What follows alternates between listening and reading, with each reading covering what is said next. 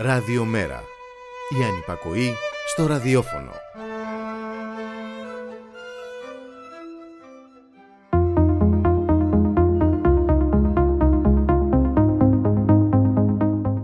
Μια γυναικοκτονία, τα ποντίκια που κρύβονται καταπίνοντας το ρατσιστικό εμετό τους, ένα παραμύθι της χαλιμάς αλλά ευρωπαϊκά για τα ευρώ που θα πέφτουν από τον ουρανό, τα βεγγαλικά για μια κολεξιόν ενός οικού μόδας που εκτοξεύει τη χώρα μας, όπως είχε το απίθμενο θράσος να δηλώνει ένα ερυθρία σήμερα σε συνέντευξη της Σιμενδόνη.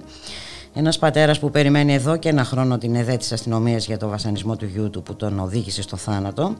Οι υπάλληλοι της Βουλής απομακρύνουν τα λουλούδια που αφήνει η μητέρα του Ιάσονα στον τόπο που έχασε τη ζωή του από τροχαίο το οποίο στιγματίστηκε από την προσπάθεια συγκάλυψης. Η ακτινογραφία της χθεσινής ειδησιογραφίας και της ελληνικής πραγματικότητας, αλλά και της συστημικής δημοσιογραφίας που δεν τρέπεται να στοχοποιήσει για ακόμη μια φορά το θύμα. Το 20χρονο παιδί που δολοφονήθηκε από το πρότυπο της Πατριαρχίας πριν προλάβει να ζήσει. Και ψάχνοντας διεξόδους για να ξεπεράσει την αυτεία, πέφτεις πάνω στα βιβλία, την τέχνη, τη μουσική και την ομορφιά που θα σώσει τον κόσμο. Πέφτεις πάνω στον Ζωζέ Σαραμάγκου, τον άθεο και κομμουνιστή συγγραφέα που πέθανε σαν σήμερα το 2010.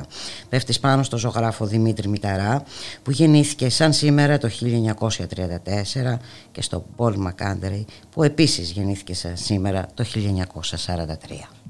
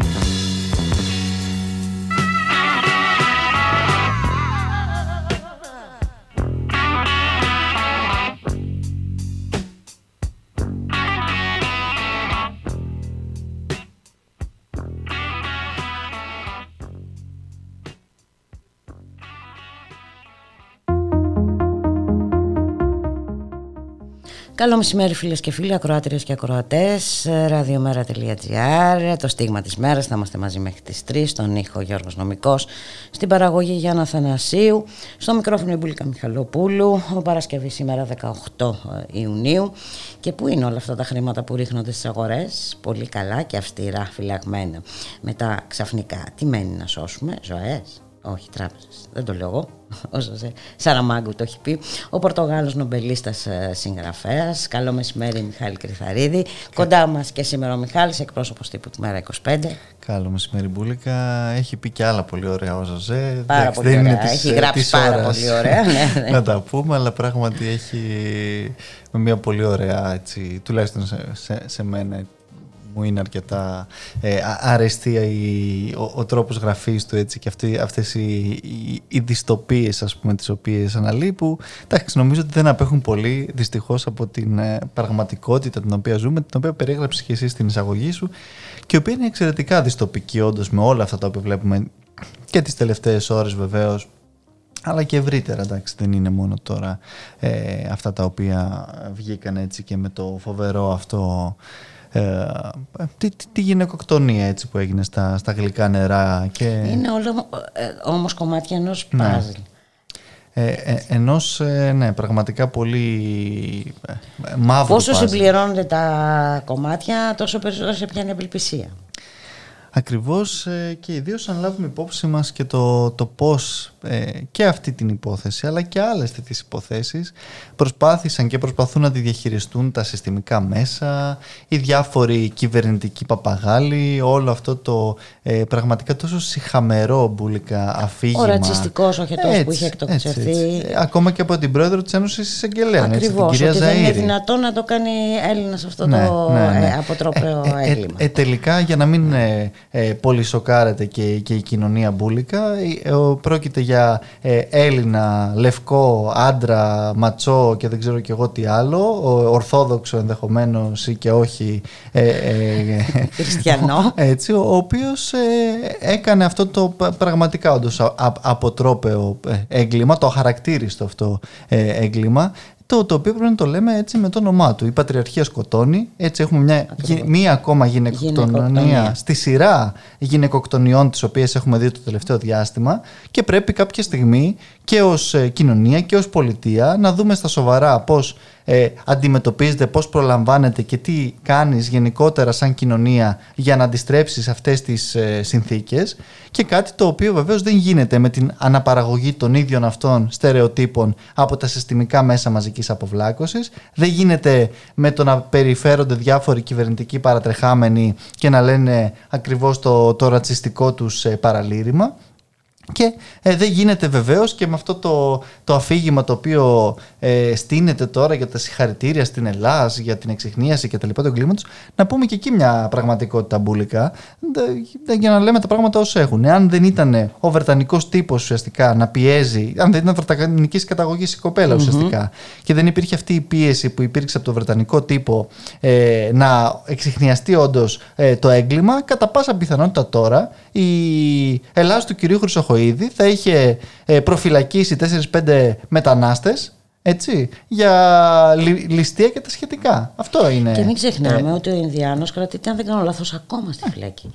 Ε, παρόλο που υπάρχει ένα βίντεο όπου τον τοποθετείς σε άλλη τοποθεσία από το υποτιθέμενο τόπο του εγκλήματος. Τέλος πάντων. Πολλά, μιλάμε για επεισόδια στη Νέα Σμύρνη. Έτσι ακριβώς. Και επίσης να πω ότι είδα και πριν λίγο ένα ακόμα αποκρουστικότερο μέσα σε όλο αυτό το παζλ, τον κύριο Μπαλάσκα, το γνωστό αυτό εκπρόσωπο έτσι, της, ε, της Ελλάς, να βγαίνει στο, σε ένα τηλεοπτικό σταθμό, σε μια εκπομπή και να λέει ότι ουσιαστικά εντάξει έκανε βλακεία ο, ο γυναικοκτόνος, θα μπορούσε να το χειριστεί πιο έξυπνα και να, να, να, τη, να, να την κλειτώσει καλύτερα. Εγώ προτείνω να βγάλουν και έναν, έναν οδηγό ε, από την Ελλάδα για τις γυναικοκτονίες ή για τους βιασμούς ή δεν ξέρω και εγώ τι.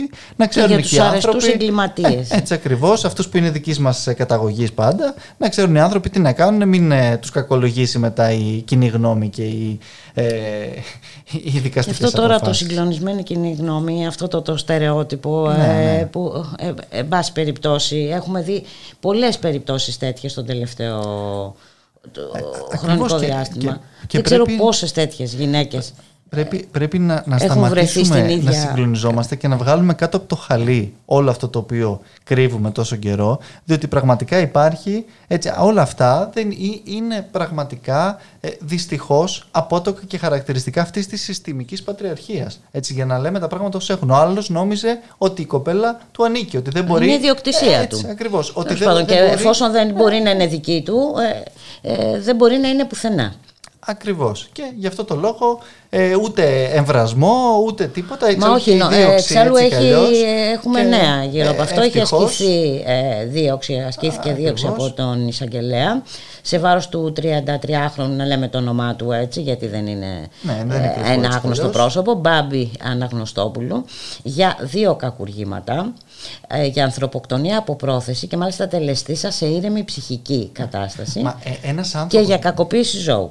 Ένας άνθρωπος μπουλικα, ο οποίος αφού διαπράξει ένα τέτοιο ιδεχθές έγκλημα, την επόμενη στιγμή πηγαίνει και, και κάνει μια ολόκληρη στρατηγική πραγματικά για να συγκαλύψει αυτό το έγκλημα, δεν μπορεί να είναι σε, σε βρασμό ψυχικής ε, ορμής, σε, σε μη ήρεμη ψυχική κατάσταση. Έχει απολύτως καλά τα πράγματα στο, στο κεφάλι του εκείνη τη στιγμή. Σχεδιάζει τα πάντα από τα βίντεο, από το πώς θα σκηνοθετήσει όλο αυτό, από το θέατρο που θα παίξει μετά. Εντάξει, προφανώς και είναι. Εντάξει, να μην υποκαταστήσουμε ούτε τους δικαστές ούτε τους αγγελείς σε καμία περίπτωση, αλλά νομίζω ότι εντάξει, είναι κάτι το πασιφανές.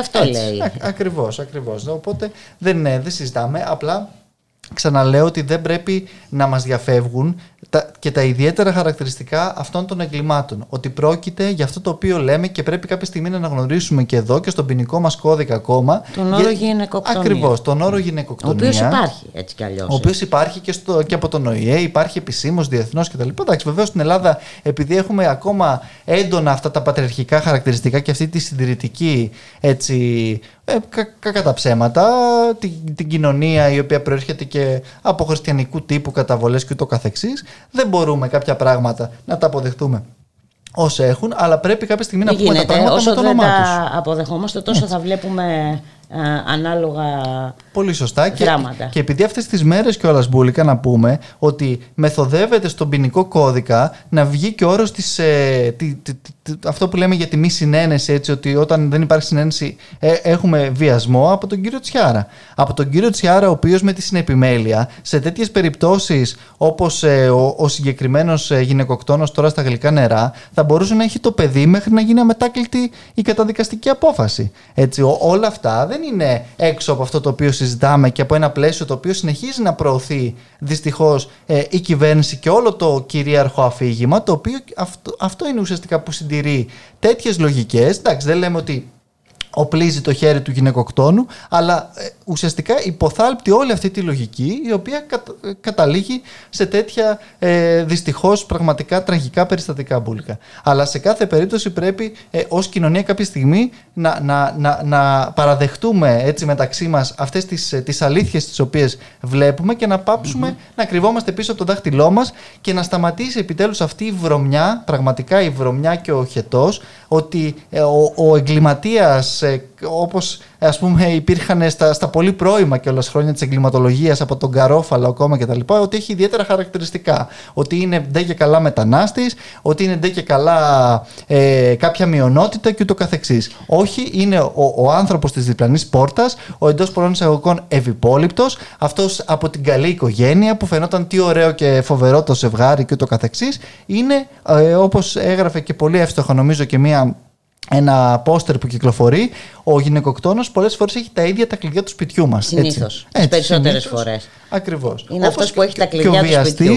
Όπως και μια σειρά από τέτοιες περιπτώσεις. Μιλάμε, έχουμε να, να αντιμετωπίσουμε εδώ πέρα, ξαναλέω, ουσιαστικά απότοκα της ίδιας της συστημικής πατριαρχίας που βιώνει και ε, σε μεγάλο βαθμό αναπαράγει η κοινωνία μας, Μπουλικά.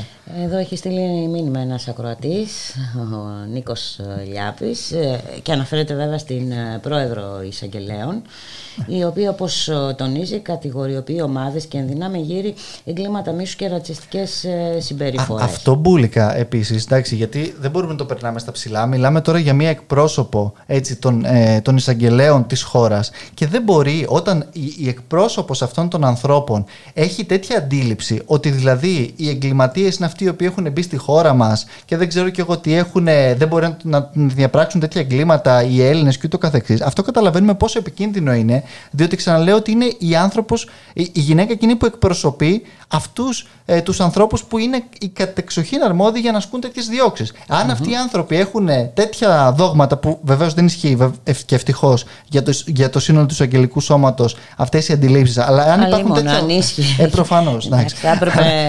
αν υπάρχουν τέτοια δόγματα στο εισαγγελικό σώμα και βλέπει έτσι μονό, μονόφθαλμα και μονόπλευρα την εγκληματικότητα, καταλαβαίνουμε πολύ καλά ότι εντάξει, πλέον πέρα από τον εργασιακό μεσαίωνα του κυρίου Χατζηδάκη ζούμε και ευρύτερα σε έναν μεσαίωνα ο οποίος πραγματικά ε, μας ε, πηγαίνει και αυτό σε άλλα μονοπάτια. Ε, δεν είναι τυχαία που γίνονται. Και αυτό το νομοσχέδιο περί συνεπιμέλειας που ψηφίστηκε το περασμένο μήνα, αν δεν κάνω λάθος. Και αυτό το συνέδριο που ήταν να γίνει για την. Ε, της γονιμότητας, ναι. υπό την αιγύδα της Πρόεδρου της Δημοκρατίας. Με υπουργούς μέσα και παρατρεχάμενους. Με τον κύριο Γεωργιάδη επίσης, να θυμίσουμε σε αυτό, να βγαίνει και να λέει ότι εμείς θέλουμε τι ε, Έλληνες ε, να αναπαράγονται και να γεννιούνται και δεν θέλουμε αθρώα λαθρομετανάστευση. Έτσι, ο αντιπρόεδρος της Νέας Δημοκρατίας του κυβερνώντο κόμματος. Αυτά, αυτά δυστυχώς είναι πράγματα τα οποία ακριβώς οδηγούν και σε τέτοια αφηγήματα και τέτοιες ε, λογικές που αναπαράγονται καθημερινά από όλο το, το, το μηντιακό έτσι, πλυντήριο αυτών των λογικών μπουλίκα. Μουσική.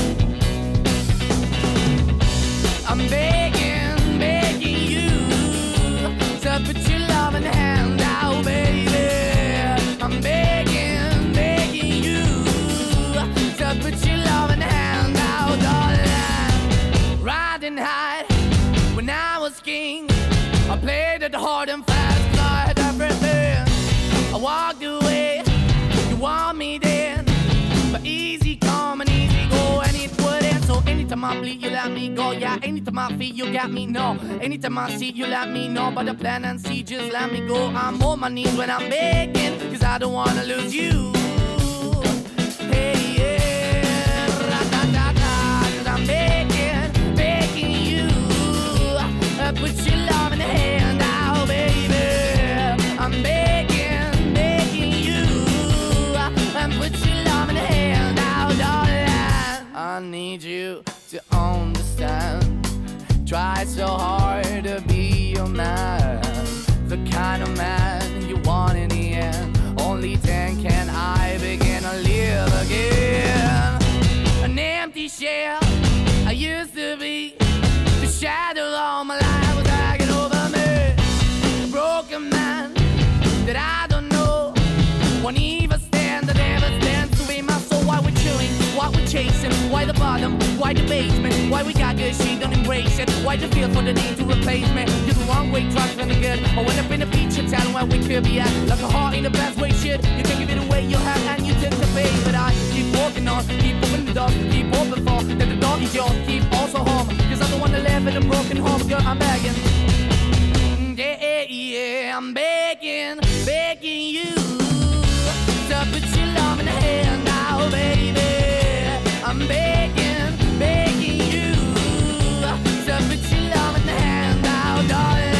I'm finding hard to hold my own. Just can't make it all alone. I'm holding on, I can't fall back. I'm just a call, but your face is black. I'm begging, begging you. Put your loving hand out, baby. I'm begging, begging you. To put your loving hand out, darling. I'm begging,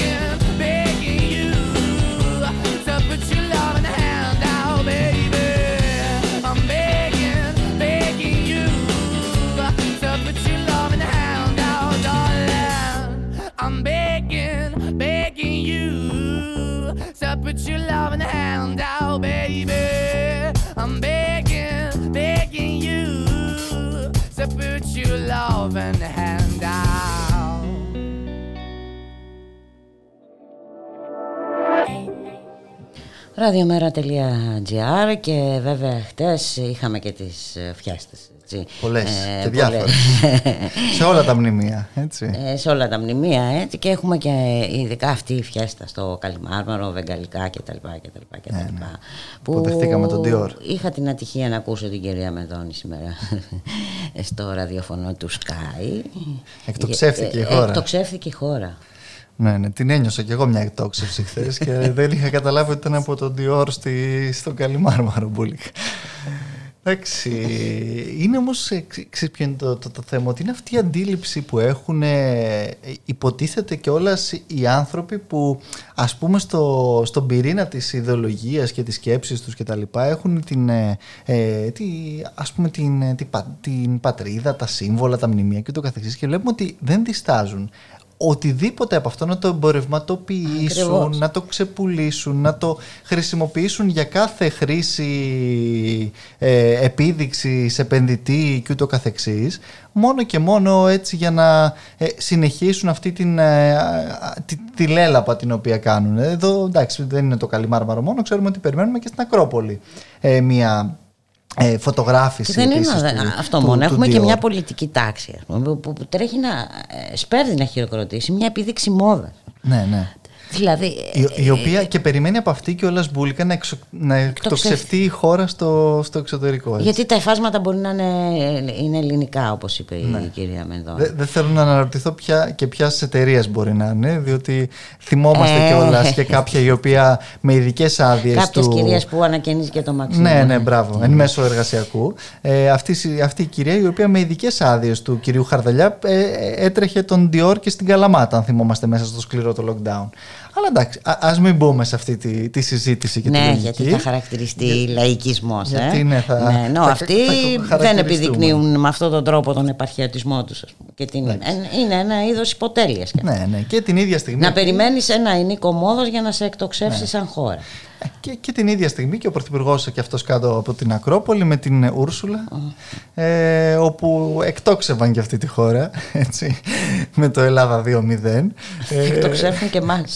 με, με, με ευρώ. Μα, μας εκτοξεύουν ήδη. Εκατομμύρια ευρώ. Ναι, ναι, εκ- εκατομμύρια, δισεκατομμύρια ευρώ βασικά, τα οποία βεβαίως ε, κανείς τους δεν λέει ε, πού θα πάνε. Πέρα από το ότι δεν είναι και τόσα δισεκατομμύρια, χθες άκουσα μέχρι και για 100 δισεκατομμύρια. Έτσι, δηλαδή το, τα, τα, τα- το πώς παίζουν με τα νούμερα ε, είναι επίσης μια με- μεγάλη συζήτηση και κουβέντα. Αλλά πέρα από αυτό, ε, πέρα από τις πενταροδεκάρες που είναι στην πράξη, που το έχουμε πει και άλλωστε πολλές φορές και το έχουμε αναλύσει μπουλικά, η σημασία και η αξία αυτών των ε, χρημάτων είναι ότι ε, για άλλη μια φορά θα κάνουν αυτό το οποίο δυστυχώς συνήθως γίνεται στην Ευρωπαϊκή Ένωση όλα αυτά τα τελευταία χρόνια. Μία αναδιανομή δηλαδή από τα κάτω υπέρ των πάνω. Ένα σοσιαλισμό... Και μάλιστα με, ε, με πολύ χειρότερους όρους. Βέβαια. Με, με, με Για όρους τους εργαζόμενους. μνημονιακούς ουσιαστικά. και σκληρούς. Υπερμνημονιακούς θα έλεγα. Ακριβώς. Ε, με- μία αναδιανομή όπως νομίζω πάρα πολύ ε, εύστοχα σχολίασε και στο, στο Twitter του ο γραμματέας μας ότι ουσιαστικά είναι σαν να πα- πέ- πάρουμε από τους λαούς της Βόρειας Ευρώπης και όχι μόνο εντάξει αλλά και από τους λαούς της Βόρειας Ευρώπης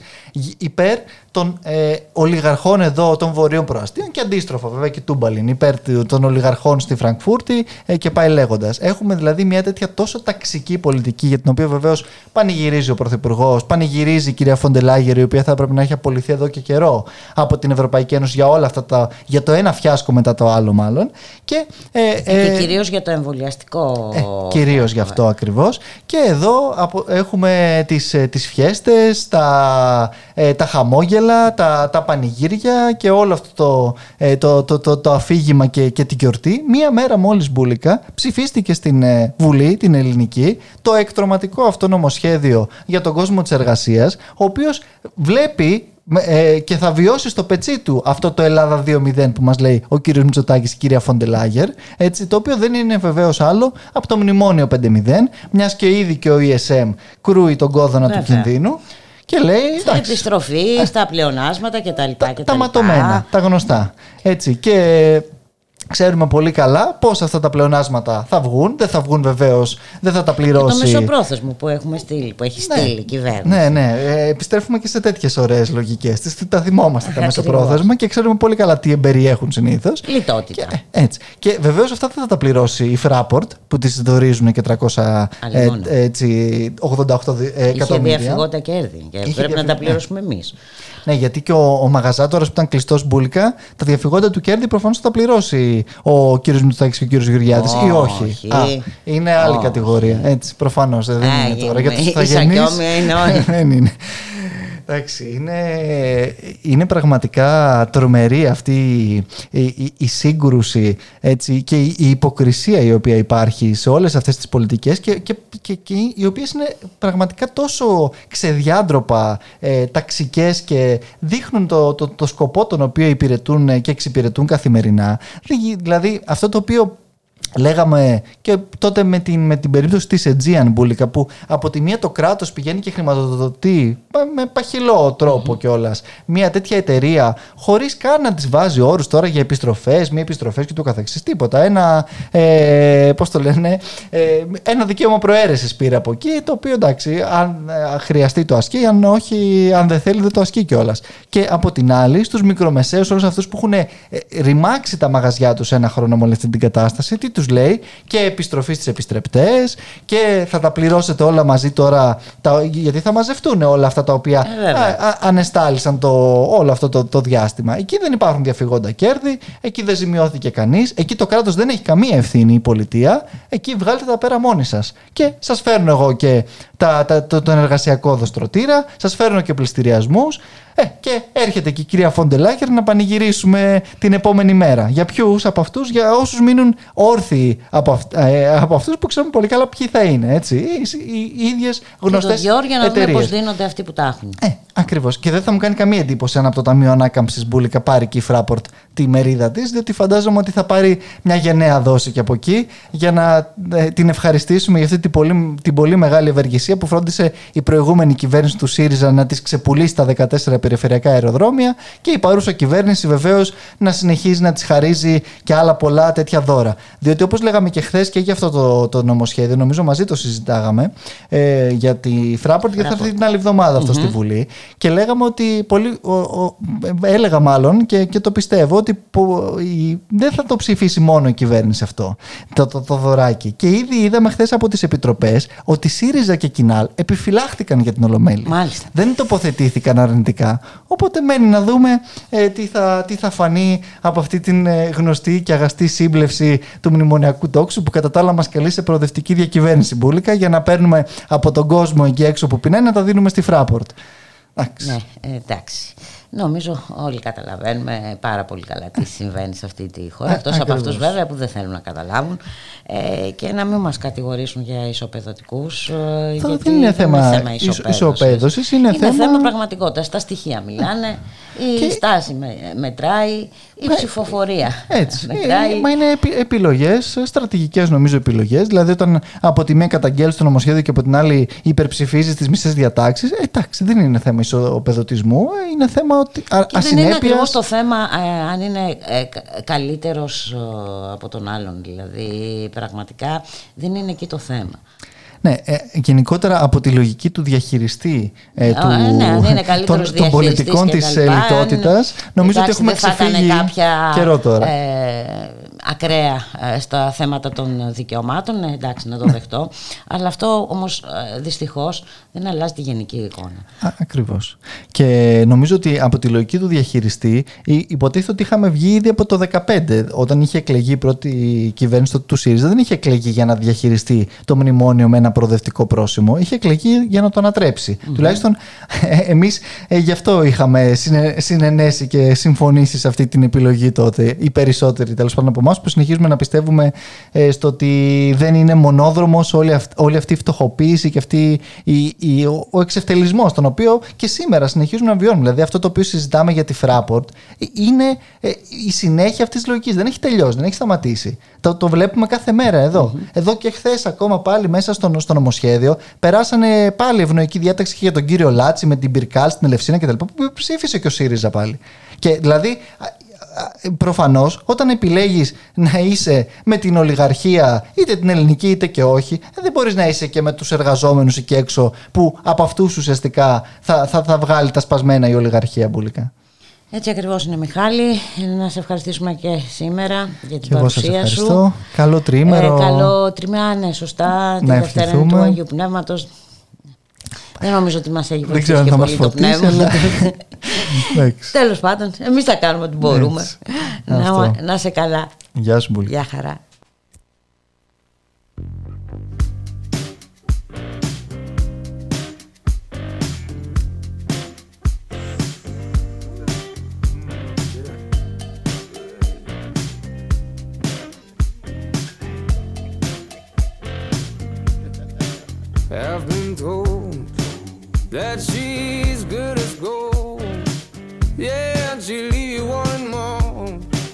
getting low, but I could see the smoke. Yeah, and I knew it wouldn't be long. Well,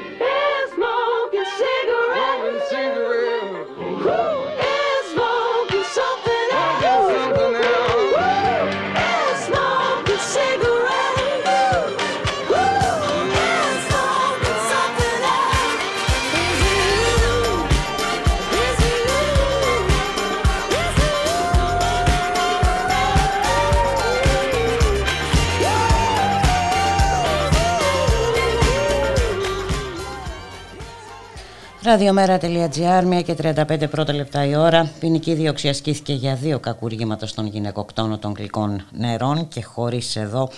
Πολλά μέσα ενημέρωσης έσπευσαν να ενοχοποιήσουν για ακόμη μία φορά το θύμα.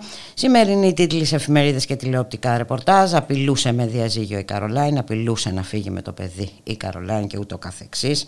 Να καλωσορίσουμε σε αυτό το σημείο τη συνάδελφο Ζινοβία Σαπουνά. Καλό μεσημέρι Ζηνοβία. Καλό μεσημέρι, Βουλικά. Καλό Ε, μεσημέρι και στους ακροατές μας. Εσύ έχεις ασχοληθεί ε, με αυτό το θέμα, με τις γυναικοκτονίες στο δημόσιο λόγο των ενημερωτικών ιστοσελίδων. Λοιπόν, Ναι. ε, Ήταν ε, να πούμε στους ακροατές μας ότι ήταν στο πλαίσιο ενός μαθήματος που έκανα στο μεταπτυχιακό μου στο Πάντιο Πανεπιστήμιο. Ε, το μάθημα λεγόταν Δημόσιες Πολιτικές και Επικοινωνία. Οπότε μπήκα στη διαδικασία να προτείνω αυτή την ε, εργασία, αυτό τον, ε, να κάνω αυτή την ε, ερευνητική δουλειά στο πλαίσιο του μαθήματος.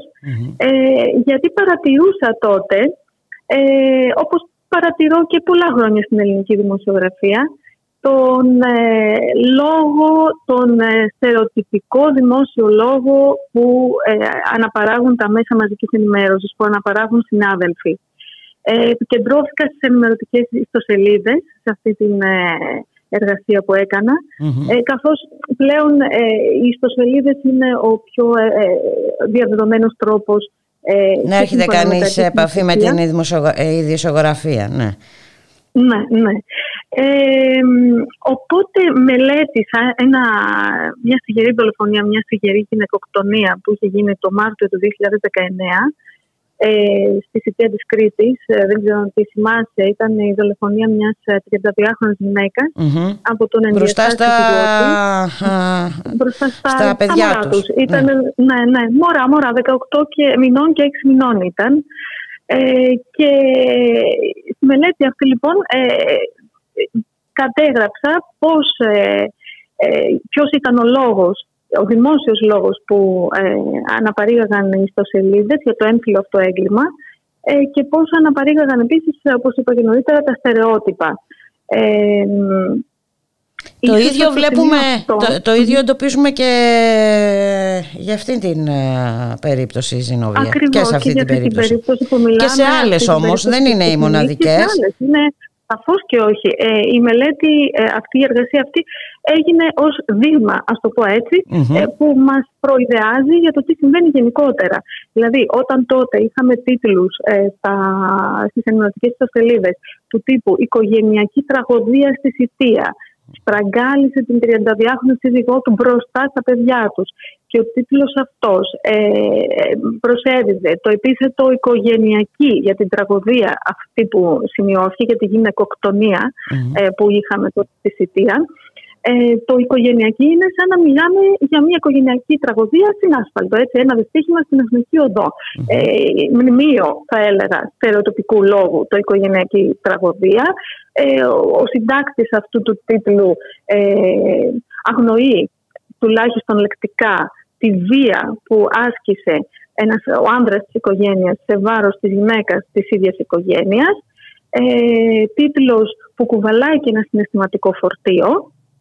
Έτσι λέει ο τίτλος αυτός ότι ο στραγγαλισμός έγινε μπροστά στα παιδιά τους. Υπήρχαν και άλλοι τίτλοι του τύπου «Η παθολογική ζήλια οδήγησε στην άγρια δολοφονία» όπου η ζήλια είναι παθολογική, είναι αποτέλεσμα δηλαδή μιας δυσλειτουργίας και όχι αποτέλεσμα της πατριαρχίας. Ε, άλλος τίτλος τότε ήταν «Τον τύφλωσε η ζήλια». Έτσι χρησιμοποιούμε το ρήμα «τύφλωσε» ε, για να προσδώσουμε ότι τυφλώνεται, χάνει την όρασή του ο άνδρας αφέντης ε, δράστης ε, και χάνει την όρασή του από τη ζήλια, από ένα συνέστημα δηλαδή, που το συνέστημα αυτό τον κάνει να θέλει την αποκλειστικότητα της αγάπης της γυναίκας του. Ε, σήμερα Και να θέλουν Ε, να, τον, όπως ε, είπες να, και να τον νωρίτερα. παρουσιάσουν, να τον κάνουν συμπαθή. Ε, Συμπαθή, ακριβώς, ακριβώς, να τον κάνουν συμπαθή.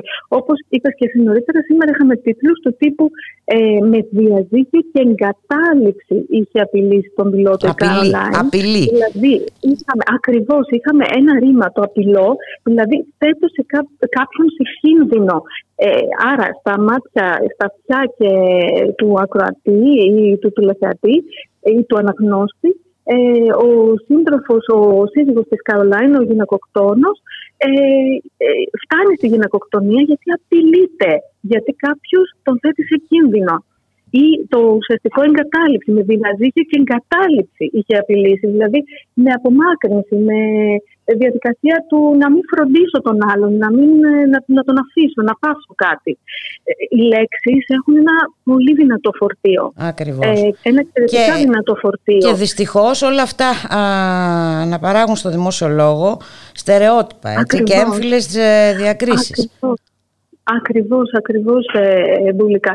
Ε, αναπαράγουν στε- στερεότυπα, έμφυλες διακρίσεις, εμπεδομένες κοινωνικές πεπιθήσεις και εδώ γίνεται ας πούμε κάτι σαν το αυγό έκανε τη γότα ή το, τη- η κότα το αυγό, δηλαδή ε, από τη μία έχουμε το δημόσιο λόγο των ιστοσελίδων που αναπαράγουν ε, τις έμφυλες διακρίσεις στο λόγο τους, στο δημόσιο λόγο τους, στι εμπεδομένε κοινωνικές πεπιθήσεις και απ' την άλλη έχουμε εμπεδομένε κοινωνικές πεπιθήσεις, οι οποίες οδηγούν ε, τα άτομα, τους συναδέλφους που γράφουν αυτά, αυτά, α- αυτή- αυτό το στερεοτυπικό λόγο να ε, γράφουν έτσι. Ε, η- τα μέσα μαζικής ενημέρωσης να πούμε, όπως το ξέρεις πάρα πολύ καλά και εσύ, αποτελούν έναν ισχυρότατο παράγοντα διαμόρφωσης της κοινής γνώμης. Ε, ό,τι Σαφέστατα. μεταδίδουμε, ό,τι γράφουμε, ό,τι αναπαράγουμε, ε, ό,τι προτείνουμε αποτελεί ένα, μια πεποίθηση, αποτελεί για το κοινό μίμηση, μίμηση συμπεριφοράς. Μμμ. Ε, δημιουργούν τα μέσα μαζικής ενημέρωσης με το δημόσιο λόγο τους μια ιδεολογία και προσδίδουν και ταυτότητα. Και αυτή η δυναμική που έχουν ε, του επηρεασμού της κοινή γνώμης μας οδηγεί ε, στην αναπαραγωγή ε, όπως είπαμε και νωρίτερα, των, ε, το έμφυλο- των στερεοτύπων και των έμφυλων ε, Των διακρίσεων. διακρίσεων. Κάνουν Ακριβώς. πεπιθήσεις στο κοινό τους, χτίζουν ιδεολογία. Ε, η γλώσσα, α, όπως είπα και πριν, αναλύοντας έτσι δύο-τρεις τίτλους, ε, είναι ο τρόπος που διαμεσολαβείται ε, αυτή η πεποίθηση που θα δημιουργηθεί. Ε, οι παραστάσεις που θα ε, σχηματιστούν στο δημόσιο λόγο ε, αντανακλούν την πραγματικότητα που προϋπάρχει, αλλά ταυτόχρονα συμβάλλουν και στην ίδια τη συγκρότηση της πραγματικότητας. Αντιλαμβανόμαστε δηλαδή ότι η αναπαραγωγή στερεοτύπων από το δημόσιο λόγο συμβάλλει στην αναπαραγωγή των διακρίσεων με βάση το φύλλο. Ε, Ακριβώς ε, έτσι είναι ε, Ζηνοβία και, και βέβαια δεν Γι' είναι αυτό- τυχαίο ε, τυχές και αντιδράσεις στον όρο γυναικοκτονία. Έτσι, ένας όρος Ακριβώς. ε, που αναγνωρίζεται Ακριβώς. νομικά από τον ΟΗΕ, από τον Παγκόσμιο Οργανισμό Υγείας, Ακριβώς. από το Ευρωπαϊκό Ακριβώς. Ινστιτούτο για την Ισότητα των Φύλων. Έτσι ακριβώς μπουλικα.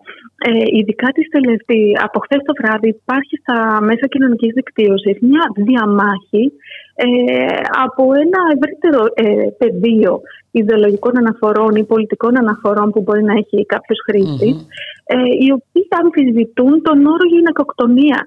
Και όπως πολύ σωστά είπες, αναγνωρίζεται νομικά από αυτούς τους ε, ε, οργανισμούς, τους ε, παγκόσμιους οργανισμούς, και τον Ευρωπαϊκό Οργανισμό, το Ευρωπαϊκό Ινστιτούτο για την Ισότητα των Φύλων.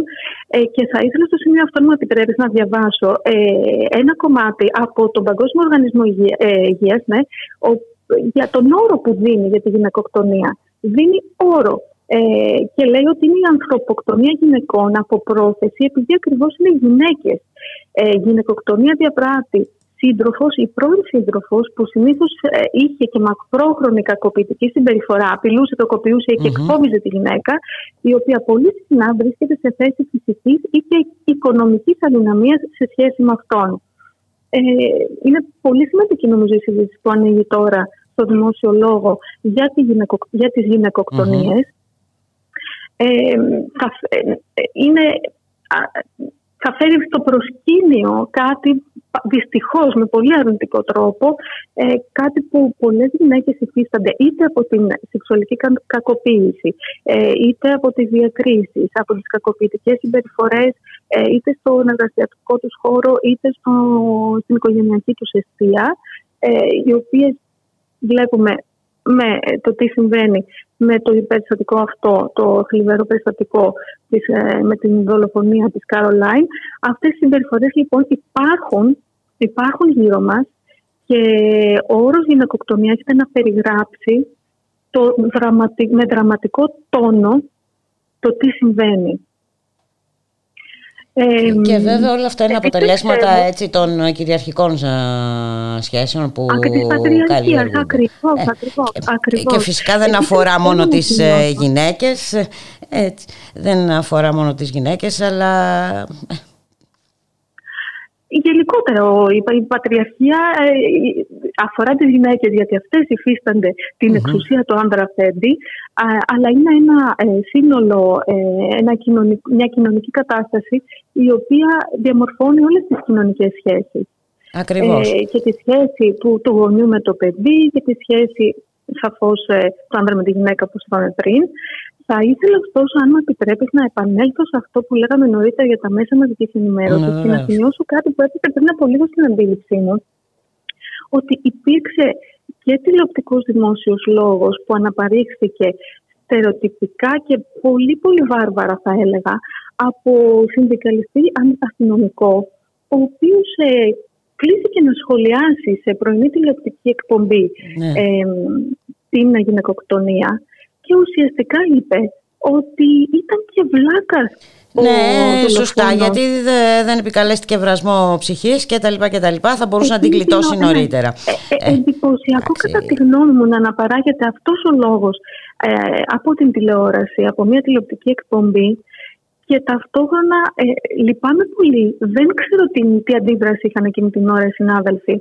Αλλά εάν αυτό πέρασε έτσι ευρώχης ποσή, είναι τεράστιο θέμα. Ναι, Και για είναι τη όντως δημοσιογραφία. ε, τεράστιο θέμα γιατί όπως είπες και εσύ ε, τα μέσα ενημέρωσης έχουν δύναμη έτσι, και, και δυστυχώς ε, βλέπουμε να τη χρησιμοποιούν με το χειρότερο τρόπο ε, ειδικά ε, τα τελευταία χρόνια.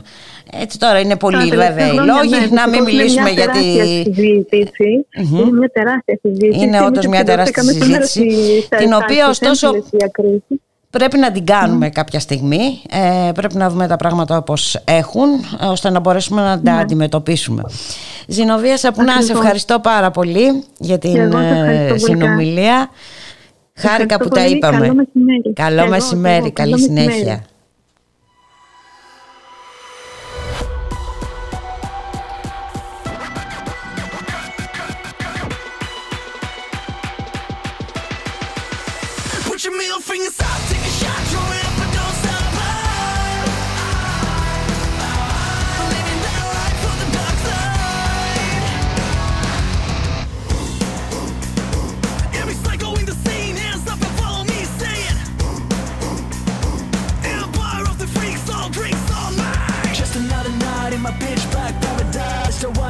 So I gotta get paralyzed. My body is my weapon, so I keep it loaded till I'm all over the place, like my head exploded. Don't waste your prayers, they can't save us. Lifestyles of the sick and dangerous.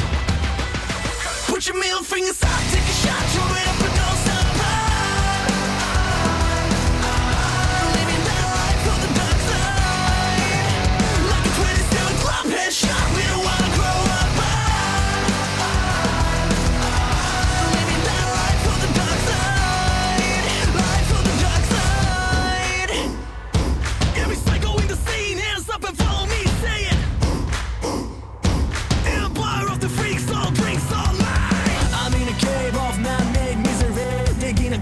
myself and my enemies Of all the dark things that keep me wasted. For the sweetest I've ever tasted. Put your middle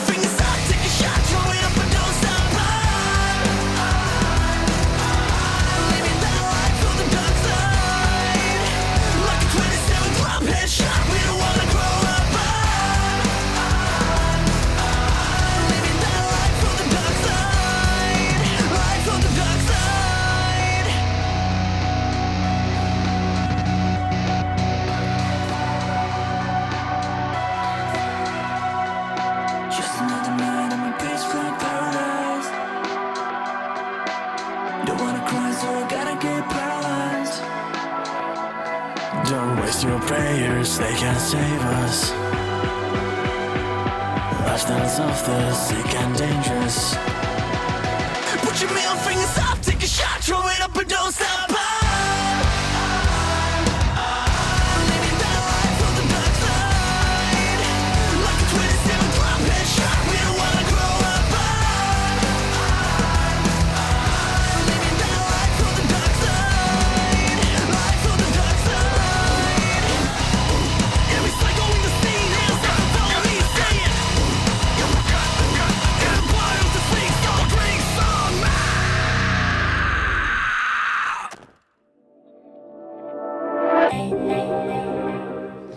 Ραδιομέρα.gr, η ώρα είναι 1 και 51 λεπτά. Θα είμαστε μαζί μέχρι τις 3 στον ήχο ο Γιώργος Νομικός, στην παραγωγή Γιάννα Θανασίου, στο μικρόφωνο Εμπούλικα Μιχαλοπούλου και όλο, ε, αυτή, όλη αυτή η συζήτηση και βέβαια αυτό το στιγερό έγκλημα, αυτή η στιγερή γενοκτονία, γυναικοκτονία δεν μπορεί παρά να μας ε, φέρνει στο νου ένα νομοσχέδιο που πέρασε πριν από ε, ένα ε, μήνα, το σχέδιο περί συνεπιμέλειας, αλλά έχουμε και νέες ε, μεθοδεύσεις σε ό,τι αφορά ε, τις αλλαγές στον ποινικό κώδικα για το βιασμό. Να καλωσορίσουμε την κυρία Ασημίνα Καούνη, τη δικηγόρο Ασημίνα Καούνη. Καλό μεσημέρι κυρία Καούνη. Καλό μεσημέρι κυρία Μαχαλοπούλου και στους ακροατές σας. Ευχαριστώ πάρα πολύ για την α, πρόσκληση. Με ακούτε καλά γιατί η Μια φωνή χαρά είναι σας. χάλια με μια Μια ίωση. χαρά Ωραία, σας ωραία. ακούμε ε, και Ωραία. εμείς ευχαριστούμε για την ανταπόκριση και βέβαια ε, δεν είναι ο- όλα αυτά ε, ε, που θα Είμαστε συζητήσουμε. όλοι σοκαρισμένοι. Είμαστε όλοι σοκαρισμένοι. από- Σοκαρισμένοι. Από μια ακόμα γίνεται. ναι, ε, δυστυχώς δεν είναι η Πραγματικά. πρώτη φορά που συμβαίνει.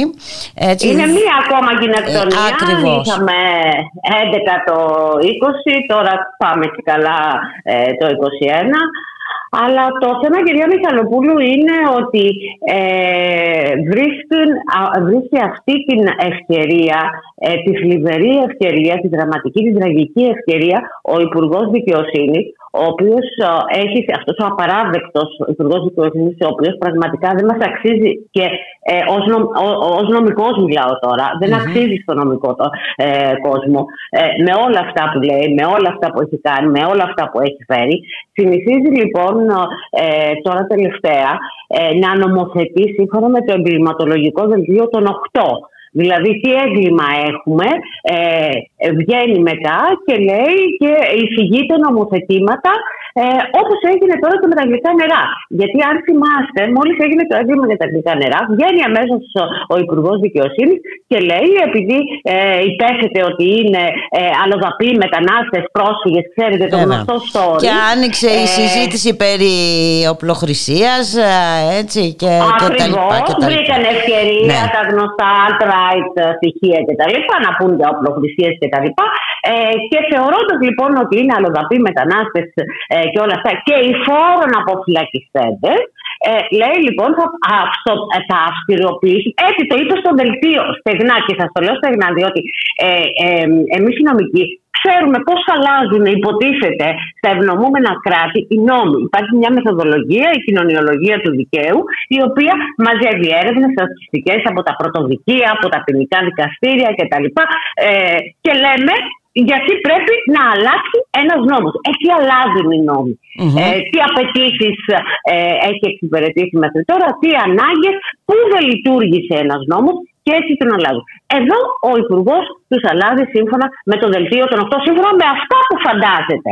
Και είπε λοιπόν ότι επειδή ε, ε, μάλλον αποφυλακιστέντες ή φόρων ή μετανάστες έκαναν αυτό το έγκλημα στα, ε, στα γλυκά νερά, ας αλλάξουμε λοιπόν να αυστηροποιήσουμε τις ποινέ και μέσα σε αυτό βρήκε την ευκαιρία, γιατί την ψάχνανε την ευκαιρία, κυρία Μιχαλοπούλου.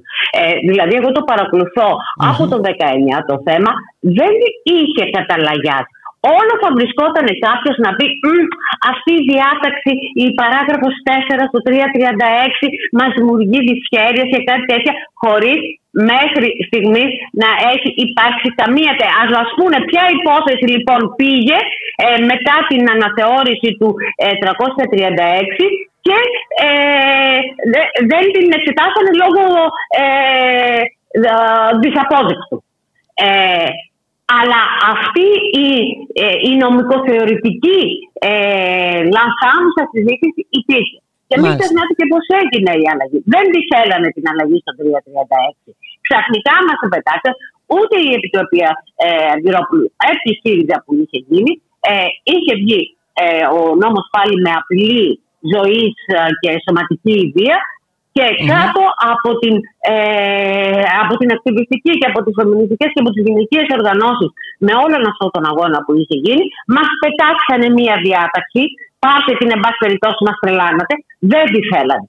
Συνηθίζω να λέω πραγματικά ότι ο νομοθέτης είναι λευκός, ε, straight, άντρας, πλούσιος.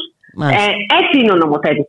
δεν βλέπει ε, τις ε, ε, άλλες κατηγορίες. Και τώρα ε, βγαίνουμε με διαρροές γιατί έχουμε εγγενιάσει και ένα άλλο σύστημα νομοθέτησης. Βγαίνουν διαρροές από γνωστές σελίδες και λένε ότι ε, ξέρετε ναι μαζί με αυτά θα αλλάξουμε και τον νόμο για τον βιασμό γιατί θα τον κάνουμε λίγο πιο αυστηρό. Δεν τους πιστεύουμε όμως τώρα. Και βγήκανε τι θα αλλάξει. Ε, Αντί ε, ε, μέχρι τώρα είχαμε λοιπόν ε, με σωματική βία τουλάχιστον κάθεξη 10 ετών ε, και με, ε, όταν ε, ε, έλειπε η συνένεση με κάθεξη ως 10 ετών. Μάλιστα. Και το κάνουμε Τώρα για εγκαταλείπεται υποθέσεις η όπως έλλειψη- 10 εγκα- Εγκαταλείπεται η εγκαταλείπουν έλλειψη τη συνένεση συνένεσης ως, ως και μας βάση πάνε του σε ένα βιασμού. πλημέλημα. Μάλιστα. Ακριβώς. Και μας πάνε σε ένα πλημέλημα. Δηλαδή, οι υποθέσεις τύπου Μπεκατόρου, ε, αυτή η, γενε, η γενναία γυναίκα, ε, που πήρε στο, το βάρος και μας λέει ότι με φυλάκιση τουλάχιστον τριών ετών τιμωρείται όποιος επιτυγχάνει αποσπώντας τη συνένεση με παραπλάνηση εκμεταλλευόμενο τη θέση επιρροής του. Δηλαδή τις υποθέσεις τύπου Μπεκατόρου τις κάνει πλημέλημα. Δηλαδή εκεί που είχαμε ε, τουλάχιστον 10 χρόνια με σωματική βία και, με, συ- και χωρίς συνένεση ω 10 χρόνια, μας λέει 3 χρόνια. Και έρχεται και ένας άλλος ε, και μια άλλη διάταξη ε, ε, μέχρι τώρα με τον καινούριο, θα σου το πω έτσι απλά, απλά να μην μπερδεύω τους ε, ακροατές με πολλά νομικά, ε, είχαμε από 3 μέχρι 5 χρόνια να εκτίεται πραγματικά το 1 δέκατο των ποινών. Τώρα το βγάζει και αυτό, λέει όχι δεν θα εκτίεται, θα προσφέρει την ωφελή εργασία, άρα δηλαδή με φυλάκιση τριών ετών πλημέλημα δεν θα κάνει πρακτικά ούτε μία μέρα, Μέρα στη φυλακή. Καταλαβαίνετε δηλαδή το τι κάνουν. Και βγάζει παντελώς τον όρο συνένεση. Και εφόσον υπήρξαν οι πρώτε αντιδράσει, ξαναβγαίνουν πάλι οι γνωστές δικαστικές σελίδες και λέει ε, όχι, όχι, μη φωνάζετε, μην την αντιδράσετε. Τελικώ θα μείνει η συνένεση. Και, ξα- και βγήκε και ο, ο, ο Υπουργός. Μην τον πιστεύουμε. Θα την πάρουν πίσω. Μην τον πιστεύουν. Όχι, το, Πραγματικά, το δηλαδή, θέμα. Είδαμε και τη συμπεριφορά του ε, έτσι, και τη Α, στάση που ακριβώς. κράτησε σε ό,τι αφορά το νομοσχέδιο περί συνεπιμέλειας. Είδαμε και το λόγο που χρησιμοποίησε εναντίον βουλευτών, βουλευτριών του κόμματός του. Έτσι, ένα σεξιστικό Ακριβώς. λόγο που αντιδρούσαν Ακριβώς. στο συγκεκριμένο νομοσχέδιο. Ε, Όχι μόνο αυτό, αλλά μας κοροϊδεύουν και όλα κυρία Μιχαλοπούλη. Δηλαδή, ε, βαφτίζουν ας πούμε, το εργατικό ε, ε, νομοσχέδιο φιλεργατικό. Ναι. Το πληστηριαστικό που κάνει όλο ο. α, Κάθε Τετάρτη γίνονται πληστηριασμοί και κάνουν τα ευάλωτα νοικοκυριά την κατοικία τους και μας λέει παροχή δεύτερης ευκαιρίας. Και στην επιμέλεια μας την είπανε ε, ε, η ισο- ε, συσσωρόπηση των, ε, ε, των σχέση, ε, σχέσης ισότητας μεταξύ των δύο φύλων. Ε, δηλαδή μας κοροϊδεύουν μπροστά στα μάτια μας και βαστίζουν το ψάρι κρέας. Τι να περιμένουμε δηλαδή από αυτούς τους ανθρώπους που μας κοροϊδεύουν. Και μην ανησυχείτε, λέει ότι δεν θα βγει η συνένεση και προχωράνε κάθεκτοι να βγάλουν, ακάθεκτοι να βγάλουν τη συνένεση. μμμ. Ενώ είναι απολύτως ε, αντίθετη στην ε, πάλι άλλη μια παραβίαση πάρα πολύ α- χοντρή της σύμβασης του Κωνσταντινούπολη, η οποία στο άρθρο του 36 λέει όχι μόνο πρέπει να παραμείνει έτσι, αλλά πρέπει να διευκρινιστεί και να υπάρξουν και κατηγοριοποίηση των περιστάσεων. Και να σας πω ένα παράδειγμα, ε, κυρία Μιχαλοπούλου. Δεν θα έπρεπε να μπει λοιπόν στην έννοια του βιασμού το λεγόμενο stealthing, δηλαδή η αφαίρεση του προφυλακτικού κρυφά κατά τη διάρκεια της α, πράξης. Δεν είναι βιασμός αυτό. Είναι. Έπρεπε, ε, σύμφωνα λοιπόν με τη Σύμβαση Κωνσταντινούπολης, την οποία την έχουμε ψηφίσει και κυρώσει και ισχύει και είναι περινομοθετική αξίας, όχι μόνο πρέπει να αναλύουμε και να κατηγοριοποιούμε πολλές πράξει βιασμούς, αλλά, αλλά να εισάγουμε και επιβαρυντικές περιπτώσεις. Όπως παραδείγματος χάρη, μία ε, ε, επιβαρυντική περίπτωση είναι ο βιασμός να γίνεται μεταξύ νυν ή πρώην μελών ε, στην ίδια οικογένεια. Δηλαδή, ας πούμε, ο βιασμός ε, της θέους ε, συζύγου να είναι επιβαρυντική περίπτωση. Όταν ε, γίνεται ο βιασμός μέσα στο γάμο, είναι επιβαρυντική περίπτωση. Τίποτα από όλα αυτά. Τι Μάλιστα. συμβάσει της Κωνσταντινούπολης, αυτοί τι ε, ψηφίσανε και τις κυρώσαν. Τις γράφουν στα παλιά τους τα παπούτσια. Και ένα τελευταίο. Όλες οι χώρε στι 4 Έκτου ε, και η Σλοβενία ε, έγινε ανάμεσα, είναι η 13η χώρα ε, που ε, πλέον έχει τη συνα- ε, συνένεση ως την έλλειψη συνένεση ως βάση του βιασμού και τώρα οι χώρες προχωράνε σε άλλο στάδιο. Η Αγγλία και η Ουαλία παίρνουν μέτρα για τη μη δευτερογενή θυματοποίηση. Δηλαδή ορίζουν ότι δεν θα παρήσετε το θύμα στα δικαστήρια, ότι θα του παίρνουν από πριν α, συνέντευξη, ότι θα είναι Μάλιστα. βιντεοσκοπημένοι. Για να μην ε, έρχεται σε Και αυτή εμείς- την θέση ε, που έχουμε δει πάρα πολλές Ακριβώς. φορές να έρχονται Και έχουμε- ε, εμείς τα έχουμε θύματα μία βιασμών. Χώρα Και συζητάμε τα Κοιτάξτε, αυτονόητα, ναι. κάνουμε εμείς επί τρόπου. Δεν είναι μόνο ότι συζητάμε τα αυτονόητα. ε. Είναι ότι θέλουν να μας γυρίσουν πάρα πολλά, πάρα πολλά χρόνια Ακριβώς. ε, πίσω. Αυτό φαίνεται Είναι και με όλες ridículo. τις Με όλα. ενέργειές τους. Και με το- Ε, και με και τα με το συνέδρια περιβόητο και με όλα ε, αυτά. συνέδριο όπου Ακριβώς. ε, προωθούσαν για την γονιμότητα και όλα αυτά. Εντάξει. Έτσι, έτσι. Και ε, κυρία Μιχαλοπούλου, σας το είχα Και- πει και τότε με τη συνεπιμέλεια. Εμείς εδώ και ένα χρόνο που λειτουργούσαν οι ενεργοί μπαμπάδες, ακούγαμε όχι. Γονική μέρημνα πρέπει να υπάρχει από τη στιγμή της σύλληψης. Το επόμενο βήμα, μην πραγματικά, μην παραπλανιόμαστε, είναι η άμβλωση. Εκεί το πάνε. Και αυτό Μάλιστα. είναι και με τις αφήσεις του Αγέννη και με τα συνέδρια και με όλα αυτά. Έχουμε Οπότε- πολύ δρόμο μπροστά μα και πολύ ναι, αγώνα. ε, ακριβώς ε, αυτά όμως πρέπει να τα ξέρουμε, να τα αντιλαμβανόμαστε, Ναι. να τα επισημαίνουμε και βέβαια ε, να δρομολογούμε τις να- ε, και- αντιστάσεις και να μην μας. Τους πιστε- και να μην τους πιστεύουμε. Ε, Ε, βασικό. έτσι, ακριβώς. Νομίζω από ότι. Εντάξει, όπως είπατε και εσείς, εδώ χαρακτηρίσαν το έκτρωμα, το αντεργατικό νομοσχέδιο Ακριβώς. για την προστασία της εργασίας. Φιλεργα- Εντάξει. Α, Και φιλεργατικό, Ναι, φιλεργατικό. τι να πούμε.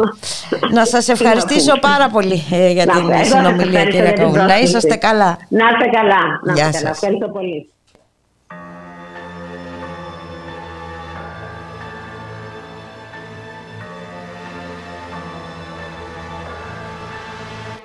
Something dangerous is waking up inside of me. It's been creeping its way into my psychology. Keeping me up all night, this voice inside it tortures me. But it's slowly starting to pique my curiosity. Cause this world can be so cold when you shelter from the storm. And it's keeping me warm, keeping me warm. Think I created a monster. And now I'll never be alone again. I think I made myself a new best friend. Yeah, it's making me stronger.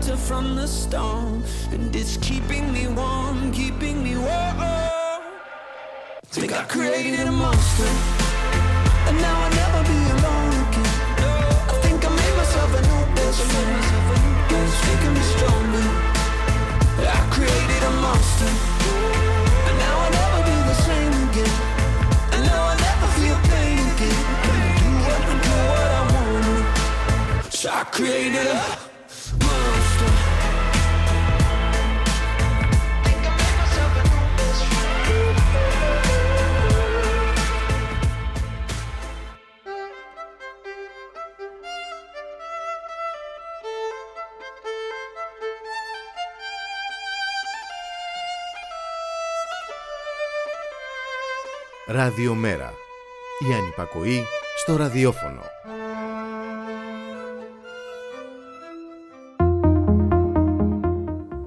Το στίγμα της μέρας θα είμαστε μαζί μέχρι τις 3 στον ήχο Γιώργος Νομικός, στην παραγωγή Γιάννα Θανασίου, στο μικρόφωνο η Μπουλίκα Μιχαλοπούλου, η ώρα είναι 2 και 6 πρώτα λεπτά. Θα παραμείνουμε στην ε, υπόθεση της γυναικοκτονίας στα αγγλικά νερά.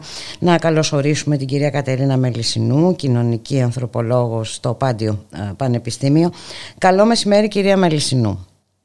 Γεια σας, γεια σας. Εδώ δεν έχουμε μία α, παράμετρο, έχουμε πολλές παραμέτρους ε, που αφορούν πολλές πτυχές της κοινωνικής ε, ζωής, ε, κυρία α, Μελισσινού. Ε, από πού να ξεκινήσει κανείς, από το στερεότυπο ε, που καλλιεργείται, το ρατσιστικό στερεότυπο ότι ε, ε, φταίγαν οι μετανάστες ή οι πρόσφυγες γιατί ένας Έλληνας δεν θα μπορούσε να προχωρήσει σε αυτό το έγκλημα που αναπαράγει ε, έτσι, Ναι. το ρατσιστικό λόγο.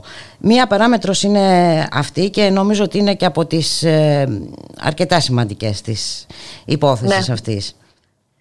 Ε, ας το δούμε ανάποδα. Πολύ καλά, το, πολύ καλά το ξεκινήσατε και μου δίνετε ένα έναυσμα για να το δούμε ακριβώς αντίστροφα. Μμμ. Ότι στο απειρόβλητο βρίσκεται ο λευκός, ετεροφιλόφιλος, Μμμ. ε, μεσοαστός ε, άνδρας.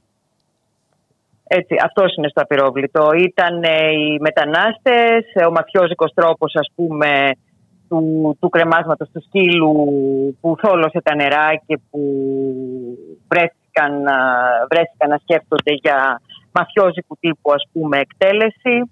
Ε, ουσιαστικά πραγματικά ε, πόνταρε πάρα πολύ στα στερεότυπα που είχαμε και σε κάποιο βαθμό κέρδισε γιατί είναι πολύ καιρός που η κοινή γνώμη που παρακολουθεί ξέρω εγώ, τα μέσα ε, θεωρούσε ότι κάτι τέτοιο έχει συμβεί, η απλή κοινή γνώμη. Ε, αυτό το πάρα πολύ απλό ότι ο πρώτος ύποπτος είναι πάντα ο σύζυγος ε, λόγω λευκότητας ακριβώς, γιατί δεν ήταν, ήταν και λευκός λευκός, ε, ήταν και όχι ο, Ναι. ο τυπικός μελαχρινός. Ε, ναι, και αντιπροσώπευε και ένα πρότυπο. Ε, αντρικό ακριβώς. πρότυπο, έτσι.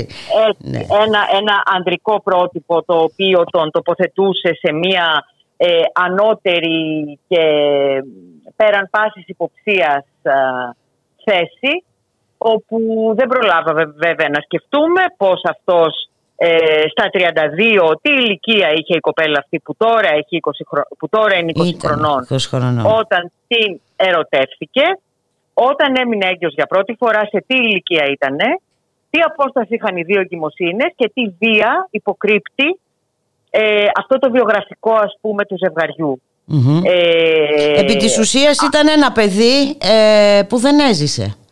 Που δεν, και Ήταν, ήταν ένα, ναι, ναι, ναι, ήταν ένα, παιδί που δεν έζησε τη ζωή ε, της παιδικής της ηλικίας, εν πάση περιπτώσει. Ε, Έτσι, και ναι, πέρα, πε- α- αφενός, αφενός και εκείνο μπορεί να είχε εσωτερικεύσει όπως και δεν είναι λίγες οι κοπέλες που το έχουν εσωτερικεύσει το πρόταγμα ας πούμε ενός μεγάλου έρωτα ε, του, αυτού του, του εξειδανικευμένου προτύπου ενός μεγάλου έρωτα μην, ε, μην ξεχνάμε ότι η κοπέλα αυτή βέβαια τώρα ήταν σε προνομιακή θέση μετανάστευση συνταξιούχων Βρετανών πολιτών γονέων πλην όμως με μια μητέρα Φιλιππινέζα που στα ελληνικά έχει συγκεκριμένη συνδήλωση η λέξη Φιλιππινέζα. Δεν είναι απλώς η γυναίκα με καταγωγή από τις Φιλιππίνες. Ε, ένα κορίτσι χωρίς ε, ε, κύκλο συγγένειας ε, στην Αλόνισο ε, και πάνω απ' όλα ένα κορίτσι. Δηλαδή αυτά τα εγκλήματα, Ακριβώς. αυτά τα εγκλήματα που τώρα τα ονομάζουμε γυναικοκτονίες και λέμε μα έχουν αυξηθεί οι γυναικοκτονίες, μα τι γίνεται, μα γιατί, πού οφείλεται αυτό; Λοιπόν, είναι αυτό που λέμε, έχουν αυξηθεί οι αδερφές. Ε; Δεν είναι εδώ και μερικά χρόνια που λέμε αδερφές γεμίσαμε.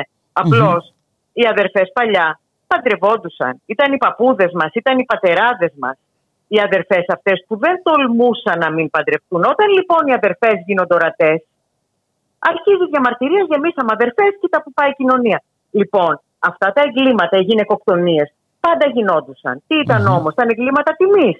Ήταν της σκότωσε γιατί την αγαπούσε. Κοίτα πόσο Ναι, το πολύ κλασικό. Την αγαπούσε. Μα ε, κοιτάξτε, Έτσι. αυτό ε, το βλέπουμε και σήμερα. Έτσι. Το βλέπουμε και σήμερα. Όταν Ακριβώς. λέει απειλούσε τον, ότι θα τον αφήσει. Ε, Ναι, ναι, ναι, ναι, ναι. ε, και είναι και η έννοια της ιδιοκτησίας. Έτσι, Ακριβώς, της- ακριβώς. δηλαδή. Του η δικαιώματος της ναι. ιδιοκτησίας. Του Ακριβώς. δικαιώματος του. του Το δικαιώματος οποίο να έρχεται από δικαιω- πολύ παλιά. Ναι. Έτσι δεν είναι τυχαίο. Ναι, βέβαια, βέβαια. Και δεν είναι μόνο ότι έρχεται από πολύ παλιά, είναι ότι αυτό θρέφεται διαρκώς Ακριβώς. μέσα από την αντικειμενοποίηση των γυναικών, είτε ως πορνοστάρ, είτε στις, ε, στις διαφημίσεις, έτσι, διαφημίζεις ένα χάμπουργκερ και είναι μια γυναίκα διαθέσιμη σεξουαλικά δίπλα, η οποία σε κάνει ας πούμε να φας το χάμπουργκερ ή να αγοράσει το αυτοκίνητο ή να αγοράσει το τζιν παντελόνι. Αν σκεφτείτε λίγο ας πούμε στις διαφημίσεις, ε, τώρα πάμε λίγο αλλού, αλλά δεν έχει σημασία αυτό. Τα Ναι, είναι ανδρικά τα ρούχα, πρότυπα, τα πρότυπα που Ναι, καλλιεργούνται τα- και τα- αναπαράγονται. Ε, αυτό είναι ναι, το τα, θέμα. τα ανδρικά ρούχα διαφημίζονται ως ρούχα πάνω σε ανδρικά μοντέλα. Τα γυναικεία ρούχα είναι η αφορμή για να διαφημιστεί ένα εξαιρετικά αδύνατο ή διαθέσιμο γυναικείο σώμα. Στα, στις, στις γυναικείες, στα γυναικεία ρούχα δεν διαφημίζεται το ρούχο, το σώμα διαφημίζεται. Το οποίο είναι πάντα ε, σκελετωμένο, αδύναμο δηλαδή, ευάλωτο. Σκεφτείτε τη νέα μόδα με τα σκισμένα τζιν. Τέλος πάντων, δεν είναι πολύ νέα. Εν πάση περιπτώσει, αυτή η μόδα του σκισμένου τζιν είναι η μόδα του βιασμού. Ο έπαθα ατύχημα στο δρόμο, τραυματίστηκα, με βιάσανε, του ξεσκίσματος. Αυτό είναι το οποίο προβάλλεται προς τα έξω και ε, ενθαρρύνει, ενθαρρύνει αυτό το από πολύ παλιά που είπατε, το από πολύ παλιά. Δηλαδή μια γυναίκα η οποία πλασάρεται ως αντικείμενο ε, όπου τα αναπαραγωγικά της χαρακτηριστικά, ε, τα, τα αναπαραγωγικά γυναικεία χαρακτηριστικά αποπλαισιώνονται από τον απ- αναπαραγωγικό ρόλο και εντάσσονται μεν- μέσα σε ένα φετιχισμό σεξουαλικό. Δηλαδή τα, τα στήθη που δεν είναι τα στήθη του θυλασμού αλλά είναι τα στήθη που έχουν τη σιλικόνη ως στενά ή τα οπίστια ξέρω εγώ τώρα σύμφωνα με την, α, με τη νέα μόδα που δεν είναι τα οπίστια της αρμενικής καταγωγής Καρδάσιαν που ε, έχει αυτό το σωματότυπο αλλά είναι το φτιαγμένο οπίστιο το οποίο σε, αφαιρεί, ε, σε ε, απομακρύνει από τον τύπο της Αρμένισσας αλλά σε πάει σε ένα τύπο ε, φετιχισμού σεξουαλικού του οπισθίου. Λοιπόν, όταν, όταν, ε, ε, όταν με χίλιους τρόπους έρχεται το μήνυμα Μμμ. ότι οι γυναίκες είναι αντικείμενα, εκτώνται, κατακτώνται, κατακτώνται ερωτικά με ένα ρομαντικό τρόπο, αλλά ουσιαστικά έτσι, αυτό το κατακτώνται, ας το βγάλουμε το κατά, ας το κάνουμε εκτώνται, να τα λέμε τα πράγματα με το όνομά τους. Και ότι έχει δικαίωμα ο άλλος, έχει δικαίωμα ο άλλος πάνω της. Γιατί θα πείτε σε πέντε ε, αστυνομικούς ή δικαστές, μα εγώ Μα εγώ θόλωσε το μυαλό μου έτσι. Θόλωσε, Ναι, θόλωσε, εντάξει, λοιπόν, το μυαλό ε, του. ε, τα- ε, το βλέπουμε Ναι. αυτό και αυτό, Έτσι. ε, αυτοί οι τίτλοι που βλέπουμε σήμερα ότι απειλούσε ότι θα φύγει. Ναι, ναι, Ε, ναι, δεν αυτό είχε δεν είναι δικαίωμα απειλή, να αυτό είναι φύγει. ε, δικαίωμα. δεν Ακριβώς, είχε αυτό είναι δικαίωμα να δικαίωμα. φύγει. Ε, Αυτό δεν και είναι απειλή, αυτό επίσης είναι και αυτό δικαίωμα. το πολύ, πολύ εύκολο που λέγεται συνήθως, μα γιατί δεν έφευγε, μα γιατί ε, ε, είναι τόσο Ναι. εύκολο. ας πούμε. Ένα Το θο- κοριτσάκι 20 χρονών που το γάμος του δεν έγινε ας πούμε εντός ενός κύκλου φίλων αλλά ε, ε, λες, και, λες και δεν είχε κανέναν ξέρω εγώ στο, στο, στο, στο πολύ ψαγμένο, στην πολύ ψαγμένη κοίμπρα της Πορ- Πορτογαλίας απομονω, απομονωμένη από όλους, αποδυναμωμένη εντελώς με ένα μωρό παιδί. Εντάξει, ας μην- Ακριβώς. τι- Ε, τι και να πει ξέρετε κανείς. τι, αυτό και μου θυμίζει και δεν αφορά μόνο τις γυναίκες, μου θυμίζει και τη λογική τι γύρευε τέτοια ώρα στα εξάρχεια, ήταν πρεζάκιας και πήγαινε Ναι, να ναι. κλέψει. Αναφέρε- Είναι όλο αυτό το μοντέλο που δεν αφορά βέβαια μόνο τις ε, γυναίκες, είναι αυτό το, Έτσι, το πατριαρχικό κατηγορείς- στερεότυπο. Ακριβώς, ακριβώς, ε, που ακριβώς. διαμορφώνει Κατηγορείς βέβαια το θύμα, έδαφος ναι. για όλα αυτά τα ε, εγκλήματα και για όλη αυτή την αντίληψη Ναι, ναι, τώρα ναι. που καλλιεργείται Ναι, στην ναι, ναι. ε, κοινωνία. Ναι, ναι, ναι, ναι, ναι, ναι, ναι. Ότι φταίει, φταίει το θύμα. Έτσι. Φταίει το θύμα και στο απειρόβλητο και στο απειρόβλητο τελικά, μετά από όλα αυτά που είπαμε έτσι, γιατί χρησιμοποίησαμε και τους μετανάστες και ε, τα λοιπά, στο απειρόβλητο είναι ο μεσοαστός, λευκός, ετεροφιλόφιλος, ε, άντρας. Ε, εντάξει.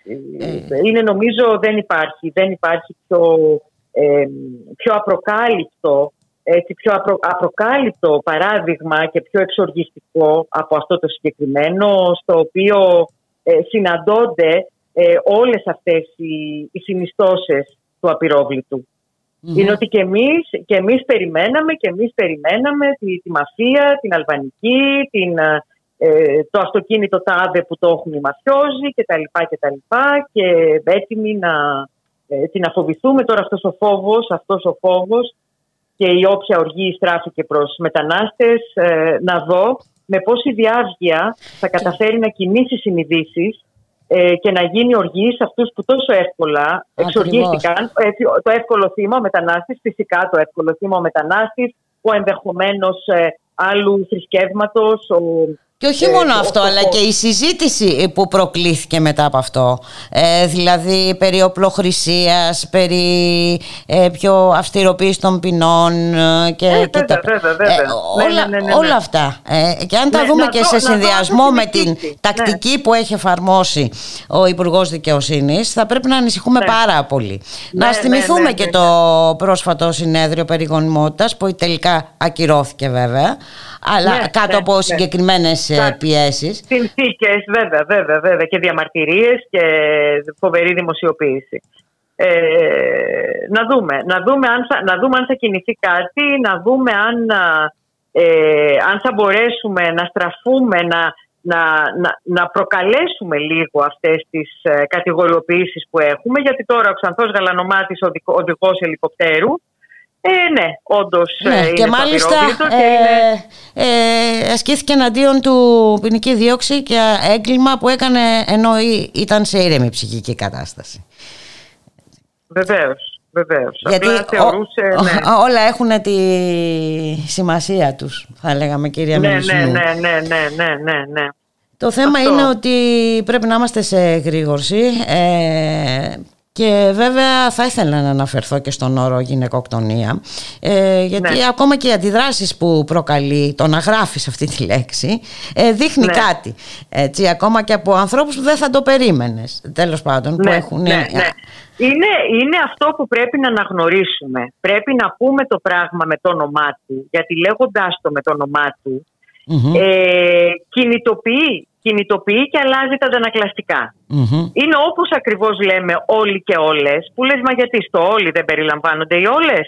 Εντάξει λοιπόν, ας λέμε όλες να περιλαμβάνονται οι όλοι. Και οι όλοι Έτσι, Σωστά. ας περιλαμβάνονται λοιπόν οι όλοι στο όλες. Σας μιλάω και ως εκπαιδευτικός και ε, που έχω, έχω δει παιδιά και έχω δει να λέω θα κατεβείτε όλες με ησυχία κάτω και να διαμαρτύρονται τα γόρια όλες, όλες. Λοιπόν, αυτό είναι ότι η φιλικότητα, όπως έχουμε πει και σε προηγούμενη εκπομπή, η φιλικότητα, η φιλιπρέπεια, το γυναικείο, το θηλυκό, ε, αυτό είναι το ευάλωτο και αυτό είναι ευάλωτο και είναι εξόριστο και εξορισμένο, αποκηρυγμένο και εξωστρακισμένο από την ανδρική ταυτότητα. Δηλαδή αυτός ο τοξικός και για ανδρισμός που συγκεκριμένους λέμε. λόγους έτσι. Αυτός, ο- αυτός ο τοξικός, που ο έχουν τοξικός- εξηγηθεί εδώ και χρόνια. Ε, Ναι, η και τοξική τι εξυπηρετεί αυτή και ανε- ποιες κοινωνίες εξυπηρετεί και ποιους σκοπούς εξυπηρετεί. Ακριβώς. Όλη Ναι, αυτή η, η, η τοξική, η τοξική Ακριβώς. αρενοπότητα απορρίπτει, αποκηρύσει οτιδήποτε θηλυκό, καταρχάς στους ίδιους, τους εαυτούς αυτούς της, Μμμ. πολύ, ε, ε, της πολύ αρενοπής αρενοπότητας, έτσι για να ε, μιλήσω με αυτό τον πλεονασμό γιατί αυτό είναι το θέμα, ε, και το κυνήγι, το κυνήγι, το, το, η- η- δηλαδή το να, το να κατατρέχεις το να, το να καταδιώκεις, το να καταδιώκεις τη- το γυναικείο και το θηλυκό σε όποια μορφή, σε όποια μορφή και αν Μμμ. πάρει αυτό. Ε, θα μπορούσα τώρα να θυμίσω το, το Ζακ ε, Κωστόπουλο, αλλά Βεβαίως. το θέμα μας Ε. δυστυχώς είναι άλλο. Ναι. Και πρέπει, πρέπει, πραγματικά πρέπει να περάσουμε από τη στάση της θλίψης, τη στάση μιας οργής Ακριβώς. ε, και μιας οργής που να έχει δράση, πράξη, αποτέλεσμα, ε, δημοσιοποίηση όσο γίνεται μεγαλύτερη. Και ναι, πρόκειται για γυναικοκτονίες. Εδώ και πάρα πολλά χρόνια πρόκειται για γυναικοκτονίες. Δεν είναι εγκλήματα τιμής.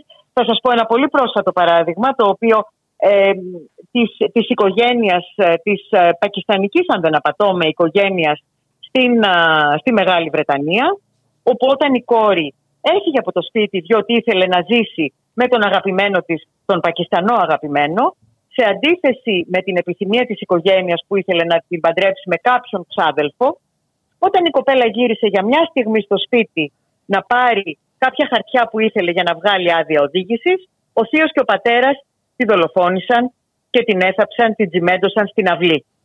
Όταν το έγκλημα από- και η οικογένεια μεταφέρθηκε στο Πακιστάν, όταν ο αγαπημένος της την έψαξε και βρήκαν από κάποια κάμερα το σκάψιμο στον κήπο και το τσιμέντομα και εκλήθη η οικογένεια να καταθέσει, η μητέρα, η ίδια η μητέρα είπε αυτή ήταν η καλύτερη λύση. Μάλιστα. Δηλαδή εσωτερικευμένη Μμμ. η θυγατροκτονία, εσωτερικευμένη γυναικοκτονία ως ένας τρόπος απόδοσης δικαίου.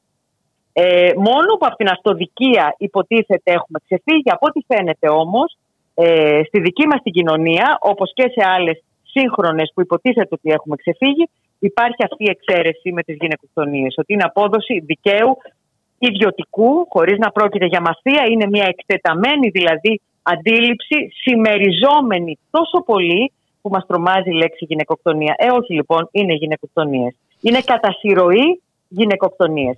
Και για να κλείσω ένα πράγμα, θυμάμαι τη μητέρα μίας μαθήτριάς μου στο 15ο γυμνάσιο όταν, όταν ήμουν καθηγήτρια στη δευτεροβάθμια, τη μητέρα, ε, την μετανάστρια μητέρα μίας μαθήτριάς μου που ερχόταν με μόλοπες στο σχολείο και την ενημέρωσα ότι αν θέλει βοήθεια μπορούμε ως σχολείο να κάνουμε κάτι. Ήρθε μετά, μου είπε όχι, όχι. Ήρθε μετά από 15 μέρες και μου είπε κυρία Μελισσινού δεν ήξερα ότι είναι κακό να με δέρνει ο άντρας μου. Εσείς μου το είπατε. Μάλιστα. Είναι ανατριχιαστικό αυτό που λέτε. Ε, Ναι. Να Λυπάμαι σας- που, ήρθε ευκαιρία, λυπάμαι που ήρθε ευκαιρία να το πω. Λυπάμαι που ήρθε ευκαιρία να το πω Ε, και κάποτε που πρέπει- χρειαζότανε και που χρειάζεται να το ε, πω. πρέπει να τα λέμε Ναι. και μπας και κάποια στιγμή ε, τα αντιμετωπίσουμε έτσι όπως πρέπει. Να σας ευχαριστήσω πάρα πολύ για τη Και εγώ να συνομιλία σας κυρία ευχαριστήσω. Μελισσινού. Να είστε Και εγώ- καλά. Και εγώ να σας ευχαριστήσω και εσείς. Γεια σας.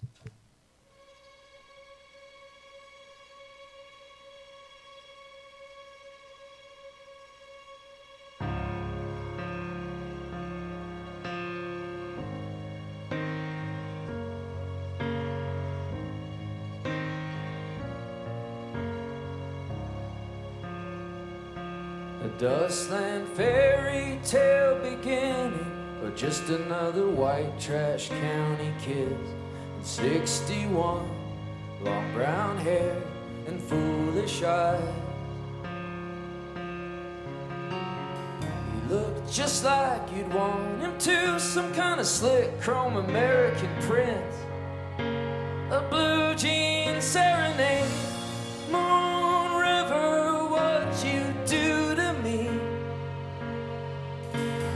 I don't believe you. Saw Cinderella in a party dress. She was looking for a nightgown. Saw the devil wrapping up his hand. He's getting ready for the showdown. Saw the minute that I turned away. I got my money on a pawn tonight.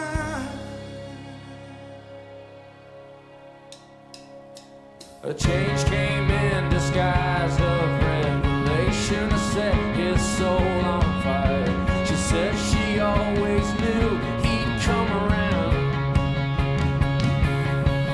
And the decades disappear like sinking ships, but we persevere. God gives us hope, but we still fear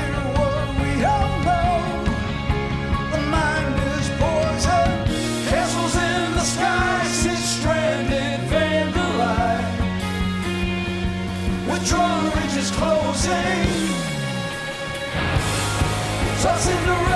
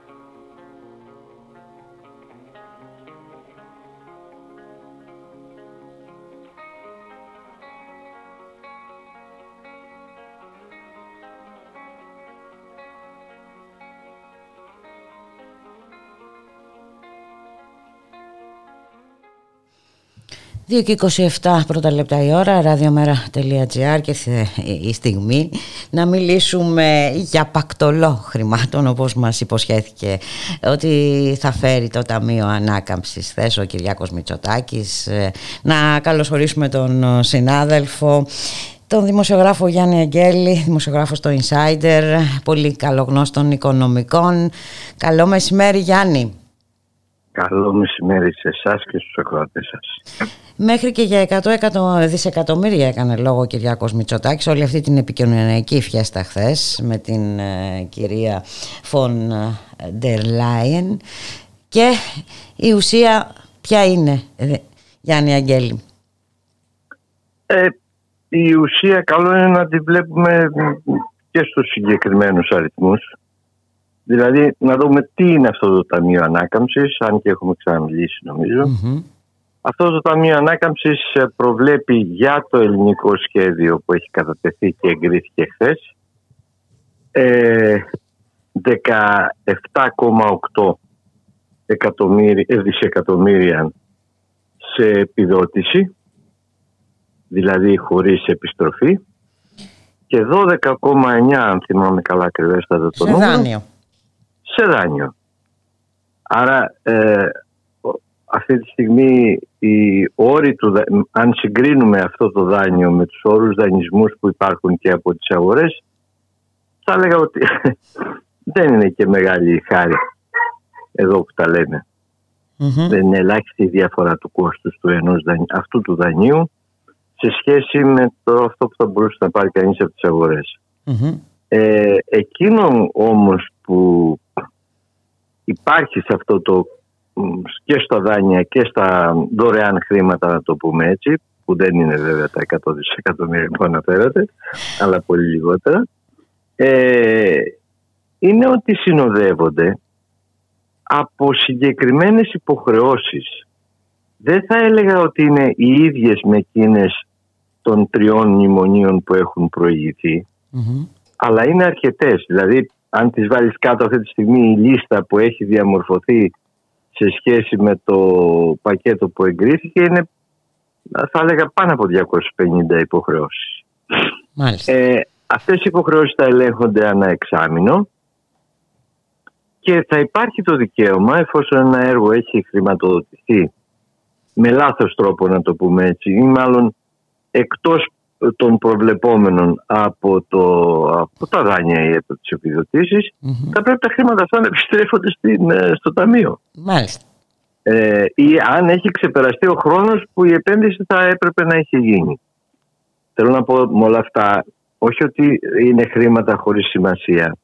Έχουν τη σημασία του, είναι σαφές. Είναι χρήματα τα οποία έρχονται, μπορούν να διατεθούν κτλ.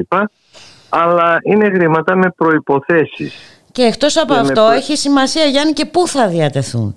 Ε, Ακριβώς. ε, Και μάλιστα ε, αν α, α, τα συνδυάσουμε και με το αντεργατικό νομοσχέδιο που ψηφίστηκε στη Βουλή να δούμε ποιοι θα ωφεληθούν και ποιοι θα είναι οι απόλυτα χαμένοι.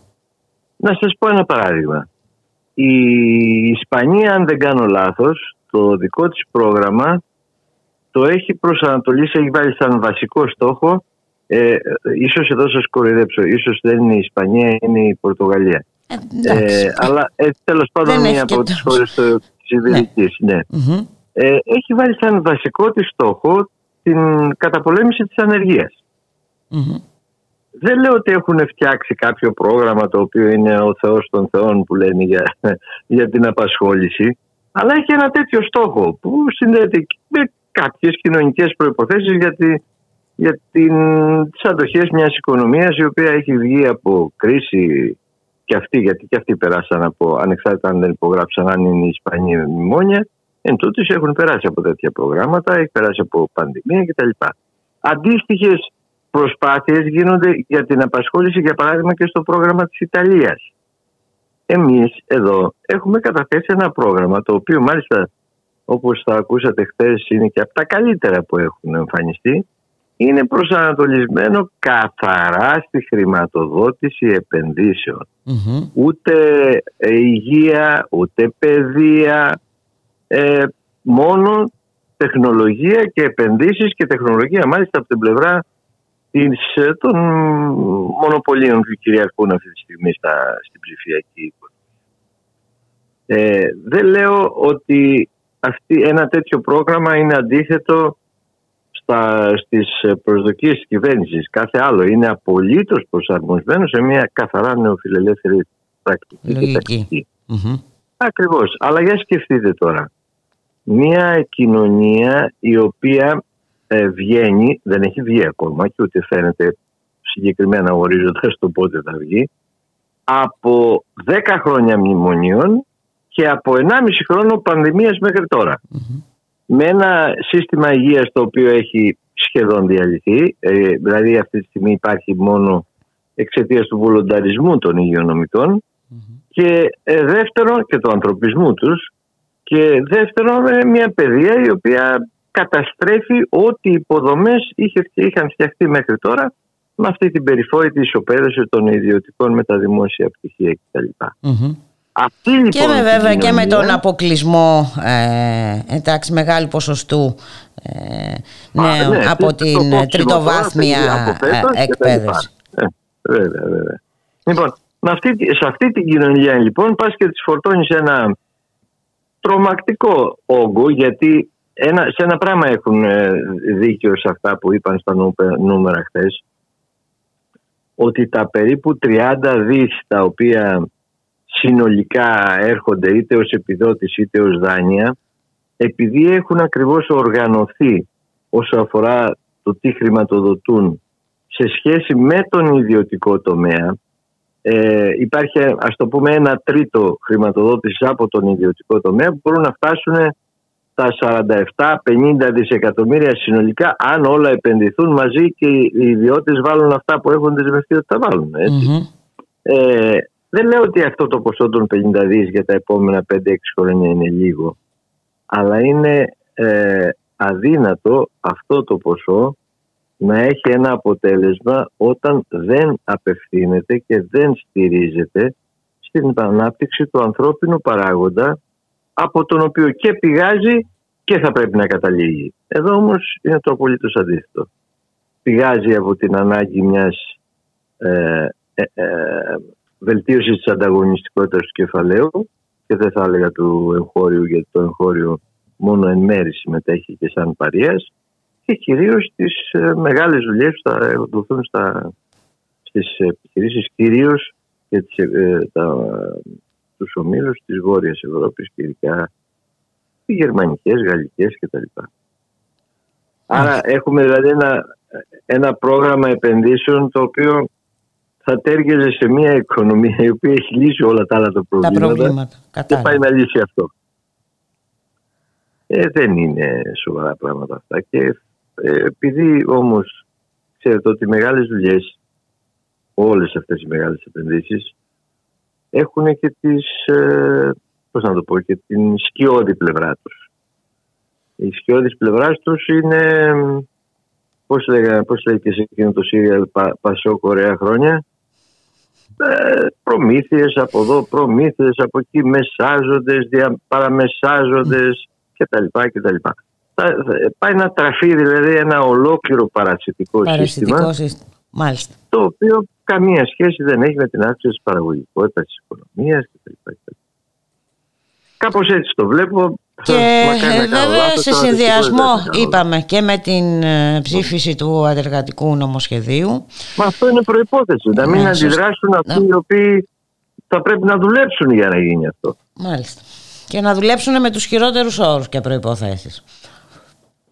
Και να είναι έτοιμοι να, να, να, να αρπάξουν μια κλωτσά, να πεταχτούν έξω, αν τυχόν δεν. Σωστά και Ε, χωρίς δεν αποζημιώσεις και, υποταχθούν σε αυτό. και Ε, βέβαια. Μα είναι χαρακτηριστικό αυτό το νομοσχέδιο. Συγγνώμη που σας ε, παίρνω το, παίρνω το λόγο μόνος μου. όχι καλά αλλά κάνεις. είναι ένα νομοσχέδιο το οποίο έχει τρει- τρεις βασικούς άξονες. Ο πρώτος άξονας είναι η έμεση κατάργηση των συλλογικών συμβάσεων. Έμεση και άμεση τα έλεγα όπως και το, το ωράριο, το 8ωρο. Μμμ. Το δεύτερο είναι η απελευθέρωση των απολύσεων και η, κυρίως η μείωση του κόστους των απολύσεων. Έτσι ώστε να μην υπάρχει κανένα πρόβλημα για απολύσεις.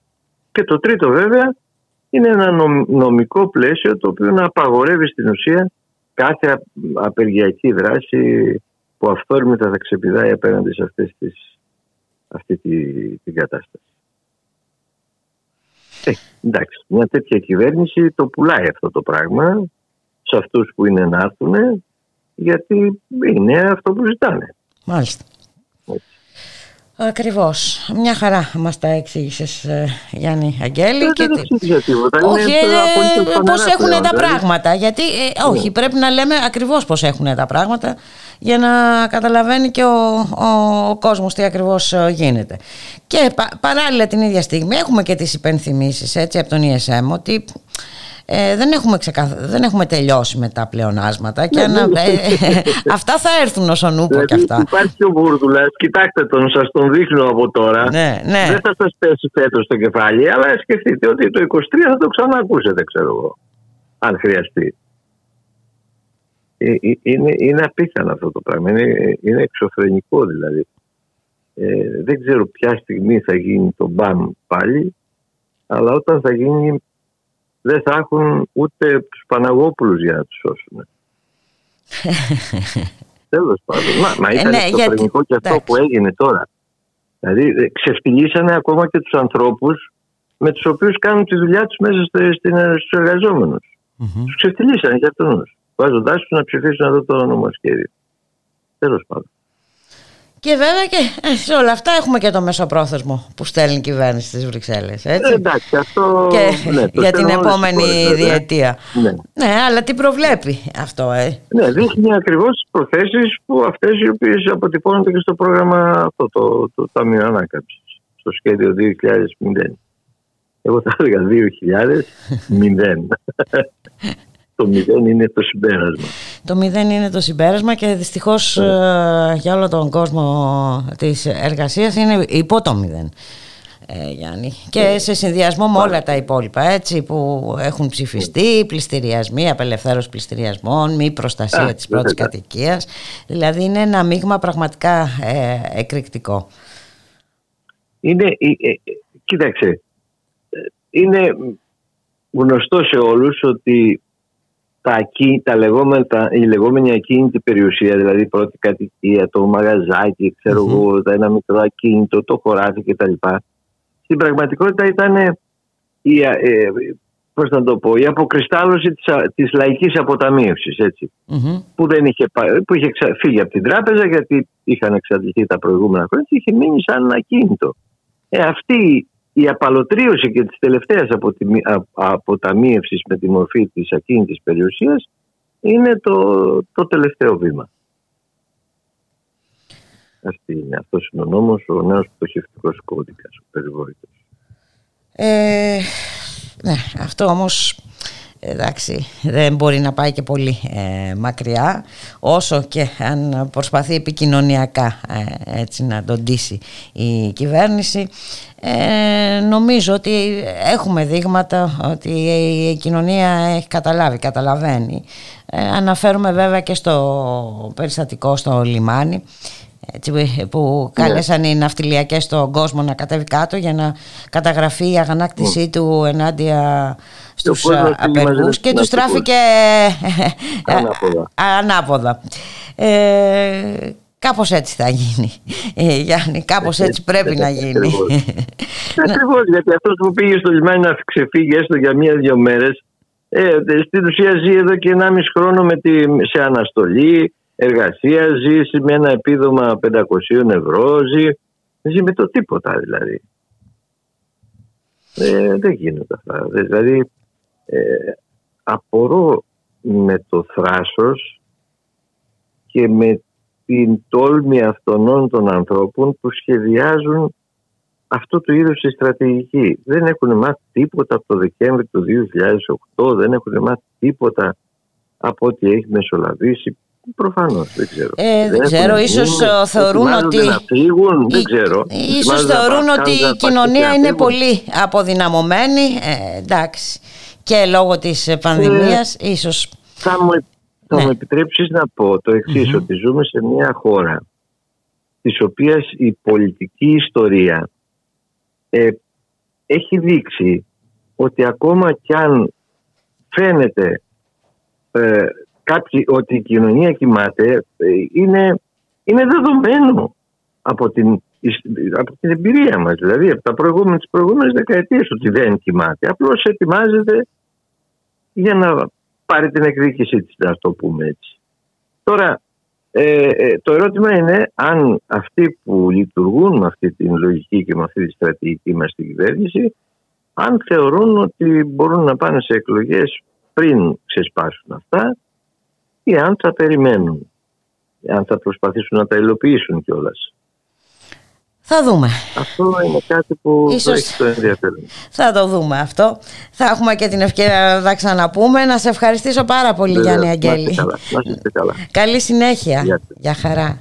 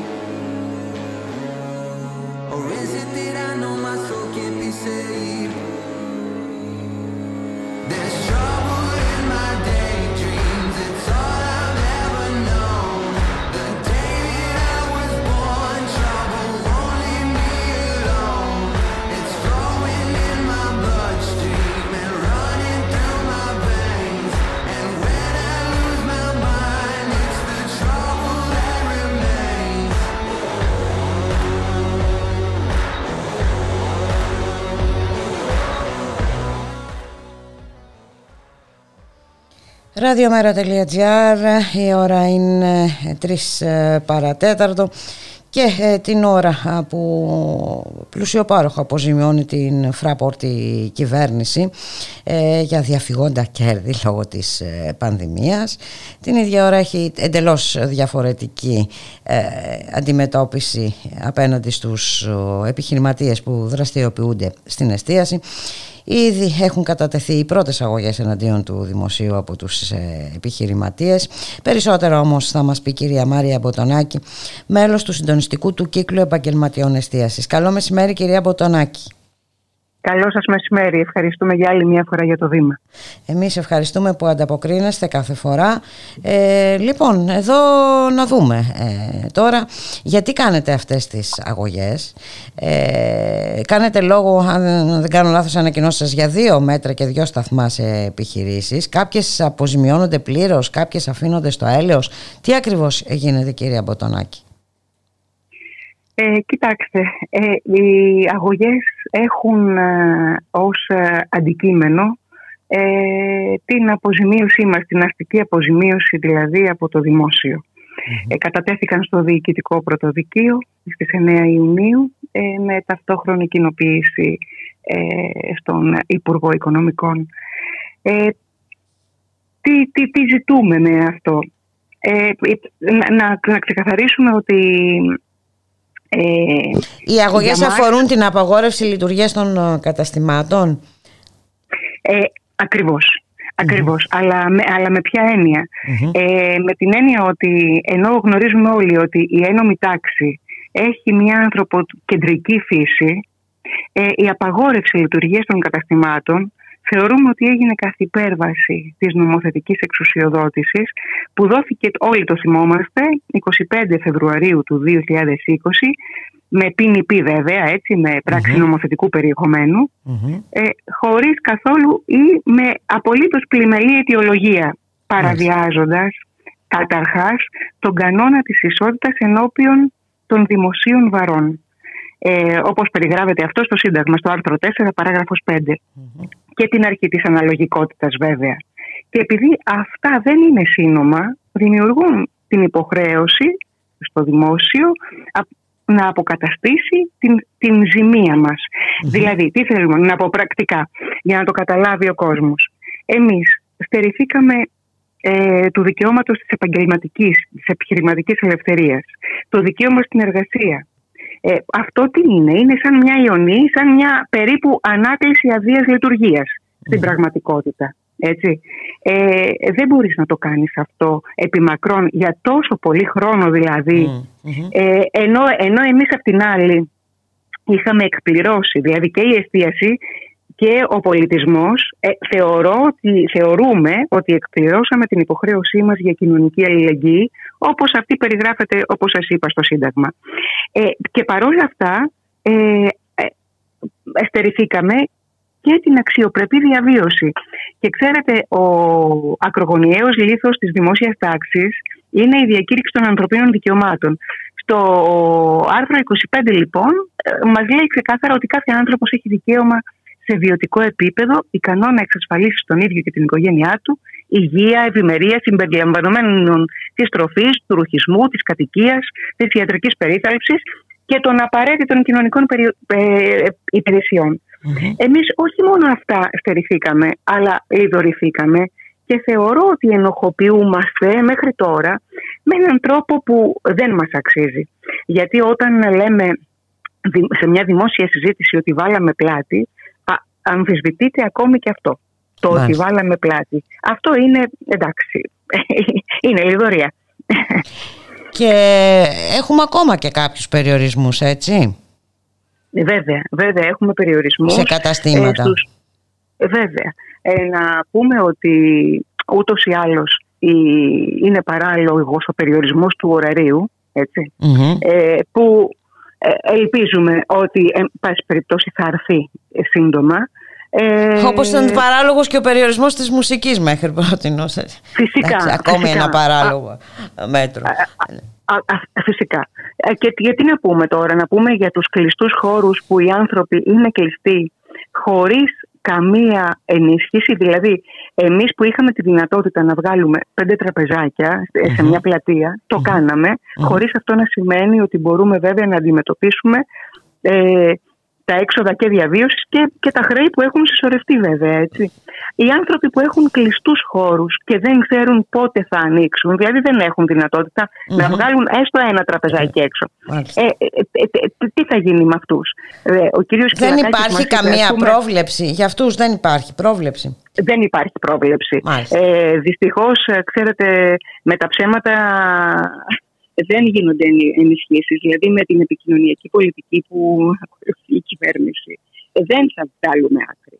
Ε, ας πούμε, το περίφημο κεφάλαιο επανεκκίνησης, που είναι το 7% του τζίρου του 19 και που υποτίθεται θα το ε, έπαιρνε όλη η εστίαση ώστε να ανοίξει την επόμενη μέρα. Όχι μόνο δεν ε, το έχουμε πάρει, αλλά προβλέπεται ότι θα το πάρουν και ελάχιστοι γιατί έχει πάρα πολλούς κόφτες. Πάρα Μάλιστα. πολλούς κόφτες μέσα το πρόγραμμα. Οπότε καταλαβαίνετε ότι ε, η κατάσταση είναι ασφικτική και είναι πάρα πολύ επαχθής και η καθημερινότητα ε, και πολύ φοβάμαι ότι από το Σεπτέμβριο-Οκτώβριο όταν θα έχει τελειώσει και όλη αυτή η φούσκα του τουρισμού ας πούμε για την οποία μας ε, ετοίμασαν φοβάμαι ότι θα δούμε πάρα πολλά λουκέτα. Αυτή είναι η πραγματικότητα. Μάλιστα. Εκτός των άλλων, ε, ε, αν δεν κάνω λάθος, θα κληθείτε κάποια στιγμή ε, Ναι. να ανταποκριθείτε κανονικά στις υποχρεώσεις που έχουν συσσωρευτεί μέχρι τώρα. Αν, θέλω να πω, αν Βέβαια. μέχρι τώρα υπήρχε κάποια αναστολή, αυτή έχει ημερομηνία λήξης. Ε, τι να πούμε, να πούμε για τις αναστολές των εργαζομένων μας που είναι υποχρεωμένοι όσοι είναι ακόμη στην αναστολή να ζουν με τα 534 ευρώ. Βέβαια. Δηλαδή ε, είμαστε και εμείς και οι εργαζομένοι μας κάτω από το όριο της φτώχειας.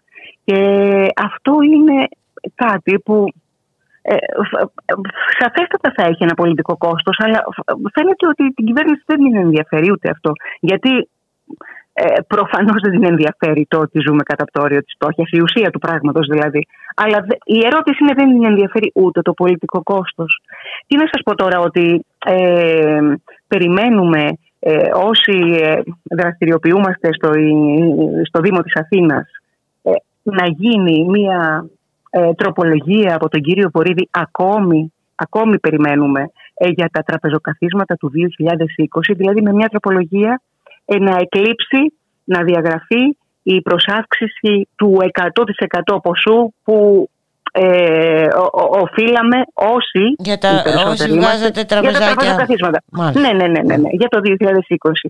Ε, παρότι δεν μας φέρθηκαν γενναία να μας χαρίσουν όλο το 2020, ε, πα- πα- παρότι επιχορηγήθηκαν γι' αυτό ε, από, το, από την Ευρωπαϊκή Ένωση και από το ελληνικό κράτος, ε, σε εμάς δεν φέρονται γενναιόδωρα να μας χαρίσουν το 2020 στην πραγματικότητα. Ε, μα δεν κάνουν ούτε αυτό ακόμη, το απλό, να, να, μας, να εκπέσει με μια τροπολογία το, το, το πρόστιμο, το πέναλτι ε, με το οποίο έχουμε χρεωθεί. Ε, τι να σας πω, η κατάσταση είναι απελπιστική και ε, δεν ξέρουμε πού θα οδηγήσει. Αυτό ήταν ε, και που μας οδήγησε να καταθέσουμε τελικά αγωγές αποζημίωσης. Ε, γιατί θεωρούμε ότι πια μας κοροϊδεύουν ε, άμεσα. Να σας πω μόνο ότι αυτό το περίφημο κεφάλαιο επανεκκίνησης ε, στις Βρυξέλλες ας πούμε ε, ήταν το 20% του τζίρου του 19 δόθηκε μέσα σε δύο μέρες σε όποιον το αιτήθηκε και κατατέθηκε σε ένα λογαριασμό ώστε να ανοίξει την επιχείρησή του την επόμενη μέρα. Εδώ πέρα τώρα με ψέματα προσπαθούμε να σταθούμε όρθιοι. Ε, δεν γίνεται. Δηλαδή, πού είναι το κράτος δικαίου, πού είναι οι Μάλιστα. κοινωνικές παροχές. Μάλιστα. Ε, Στη συνέχεια, ε, τι προβλέπετε, ε, κυρία Μποτονάκη, δηλαδή έχουν κατατεθεί αγωγές, ε, ποια, ποια θα είναι η συνέχεια η, της διαδικασίας; Κοιτάξτε, ε, αυτές ήταν οι πρώτες αγωγές που κατατέθηκαν. Ε, θα κατατίθενται ε, τώρα σε τακτά διαστήματα. Α, μάλιστα. ε, γιατί είναι προσωποποιημένες αυτές οι Αχα. αγωγές. Ε, Η νομική βάση βεβαίως είναι ίδια, αλλά τα έξοδα διαβίωσης και οι ανάγκες του καθενός μας είναι διαφορετικές, όπως Διαφορετικές. καταλαβαίνετε. Ναι, βέβαια. Ε, οπότε θα κατατίθενται συνεχώς κάποιες ε, αγωγές ε, ανθρώπων ε, της εστίασης και από ό,τι ε, έχω ενημερωθεί ε, έχουν μπει σε αυτή τη διαδικασία και εργαζόμενοι μας. Ε, έτσι, για- διότι είπαμε ότι δεν είναι δυνατόν να, να, να ζεις με ένα επίδομα 534 ευρώ. Έτσι ακριβώς είναι. Να σας ευχαριστήσουμε πάρα πολύ ε, για την ε, συνομιλία κυρία Μποτονάκη. Εμείς Ευχαριστούμε εμείς. ε, παρακολουθούμε το θέμα και ε, φυσικά για όποια συνέχεια υπάρξει θα τα ξαναπούμε. Έτσι, να, θα τα ξαναπούμε να δούμε πώς Ευχαριστούμε προχωράει το θερμά. θέμα. Να είσαστε πάρα καλά, ε, καλή προσπάθεια σε ό,τι και να κάνετε, καλό αποτέλεσμα μάλλον και ελπίζουμε στο Ευχαριστούμε καλύτερο. πάρα πολύ. Να είσαστε καλά. Και εμείς εδώ ήρθε η ώρα να σας α, αποχαιρετήσουμε, να σας ευχηθούμε να είσαστε καλά, α, να περάσετε όσο το δυνατόν α, καλύτερα και αυτό το τριήμερο. Ε, στον ήχο λοιπόν για δύο ώρες ο Γιώργος Νομικός στην παραγωγή της εκπομπής Γιάννα Θανασίου στο μικρόφωνο η Μπουλίκα Μιχαλοπούλου να είσαστε όλες και όλοι καλά. Γεια χαρά.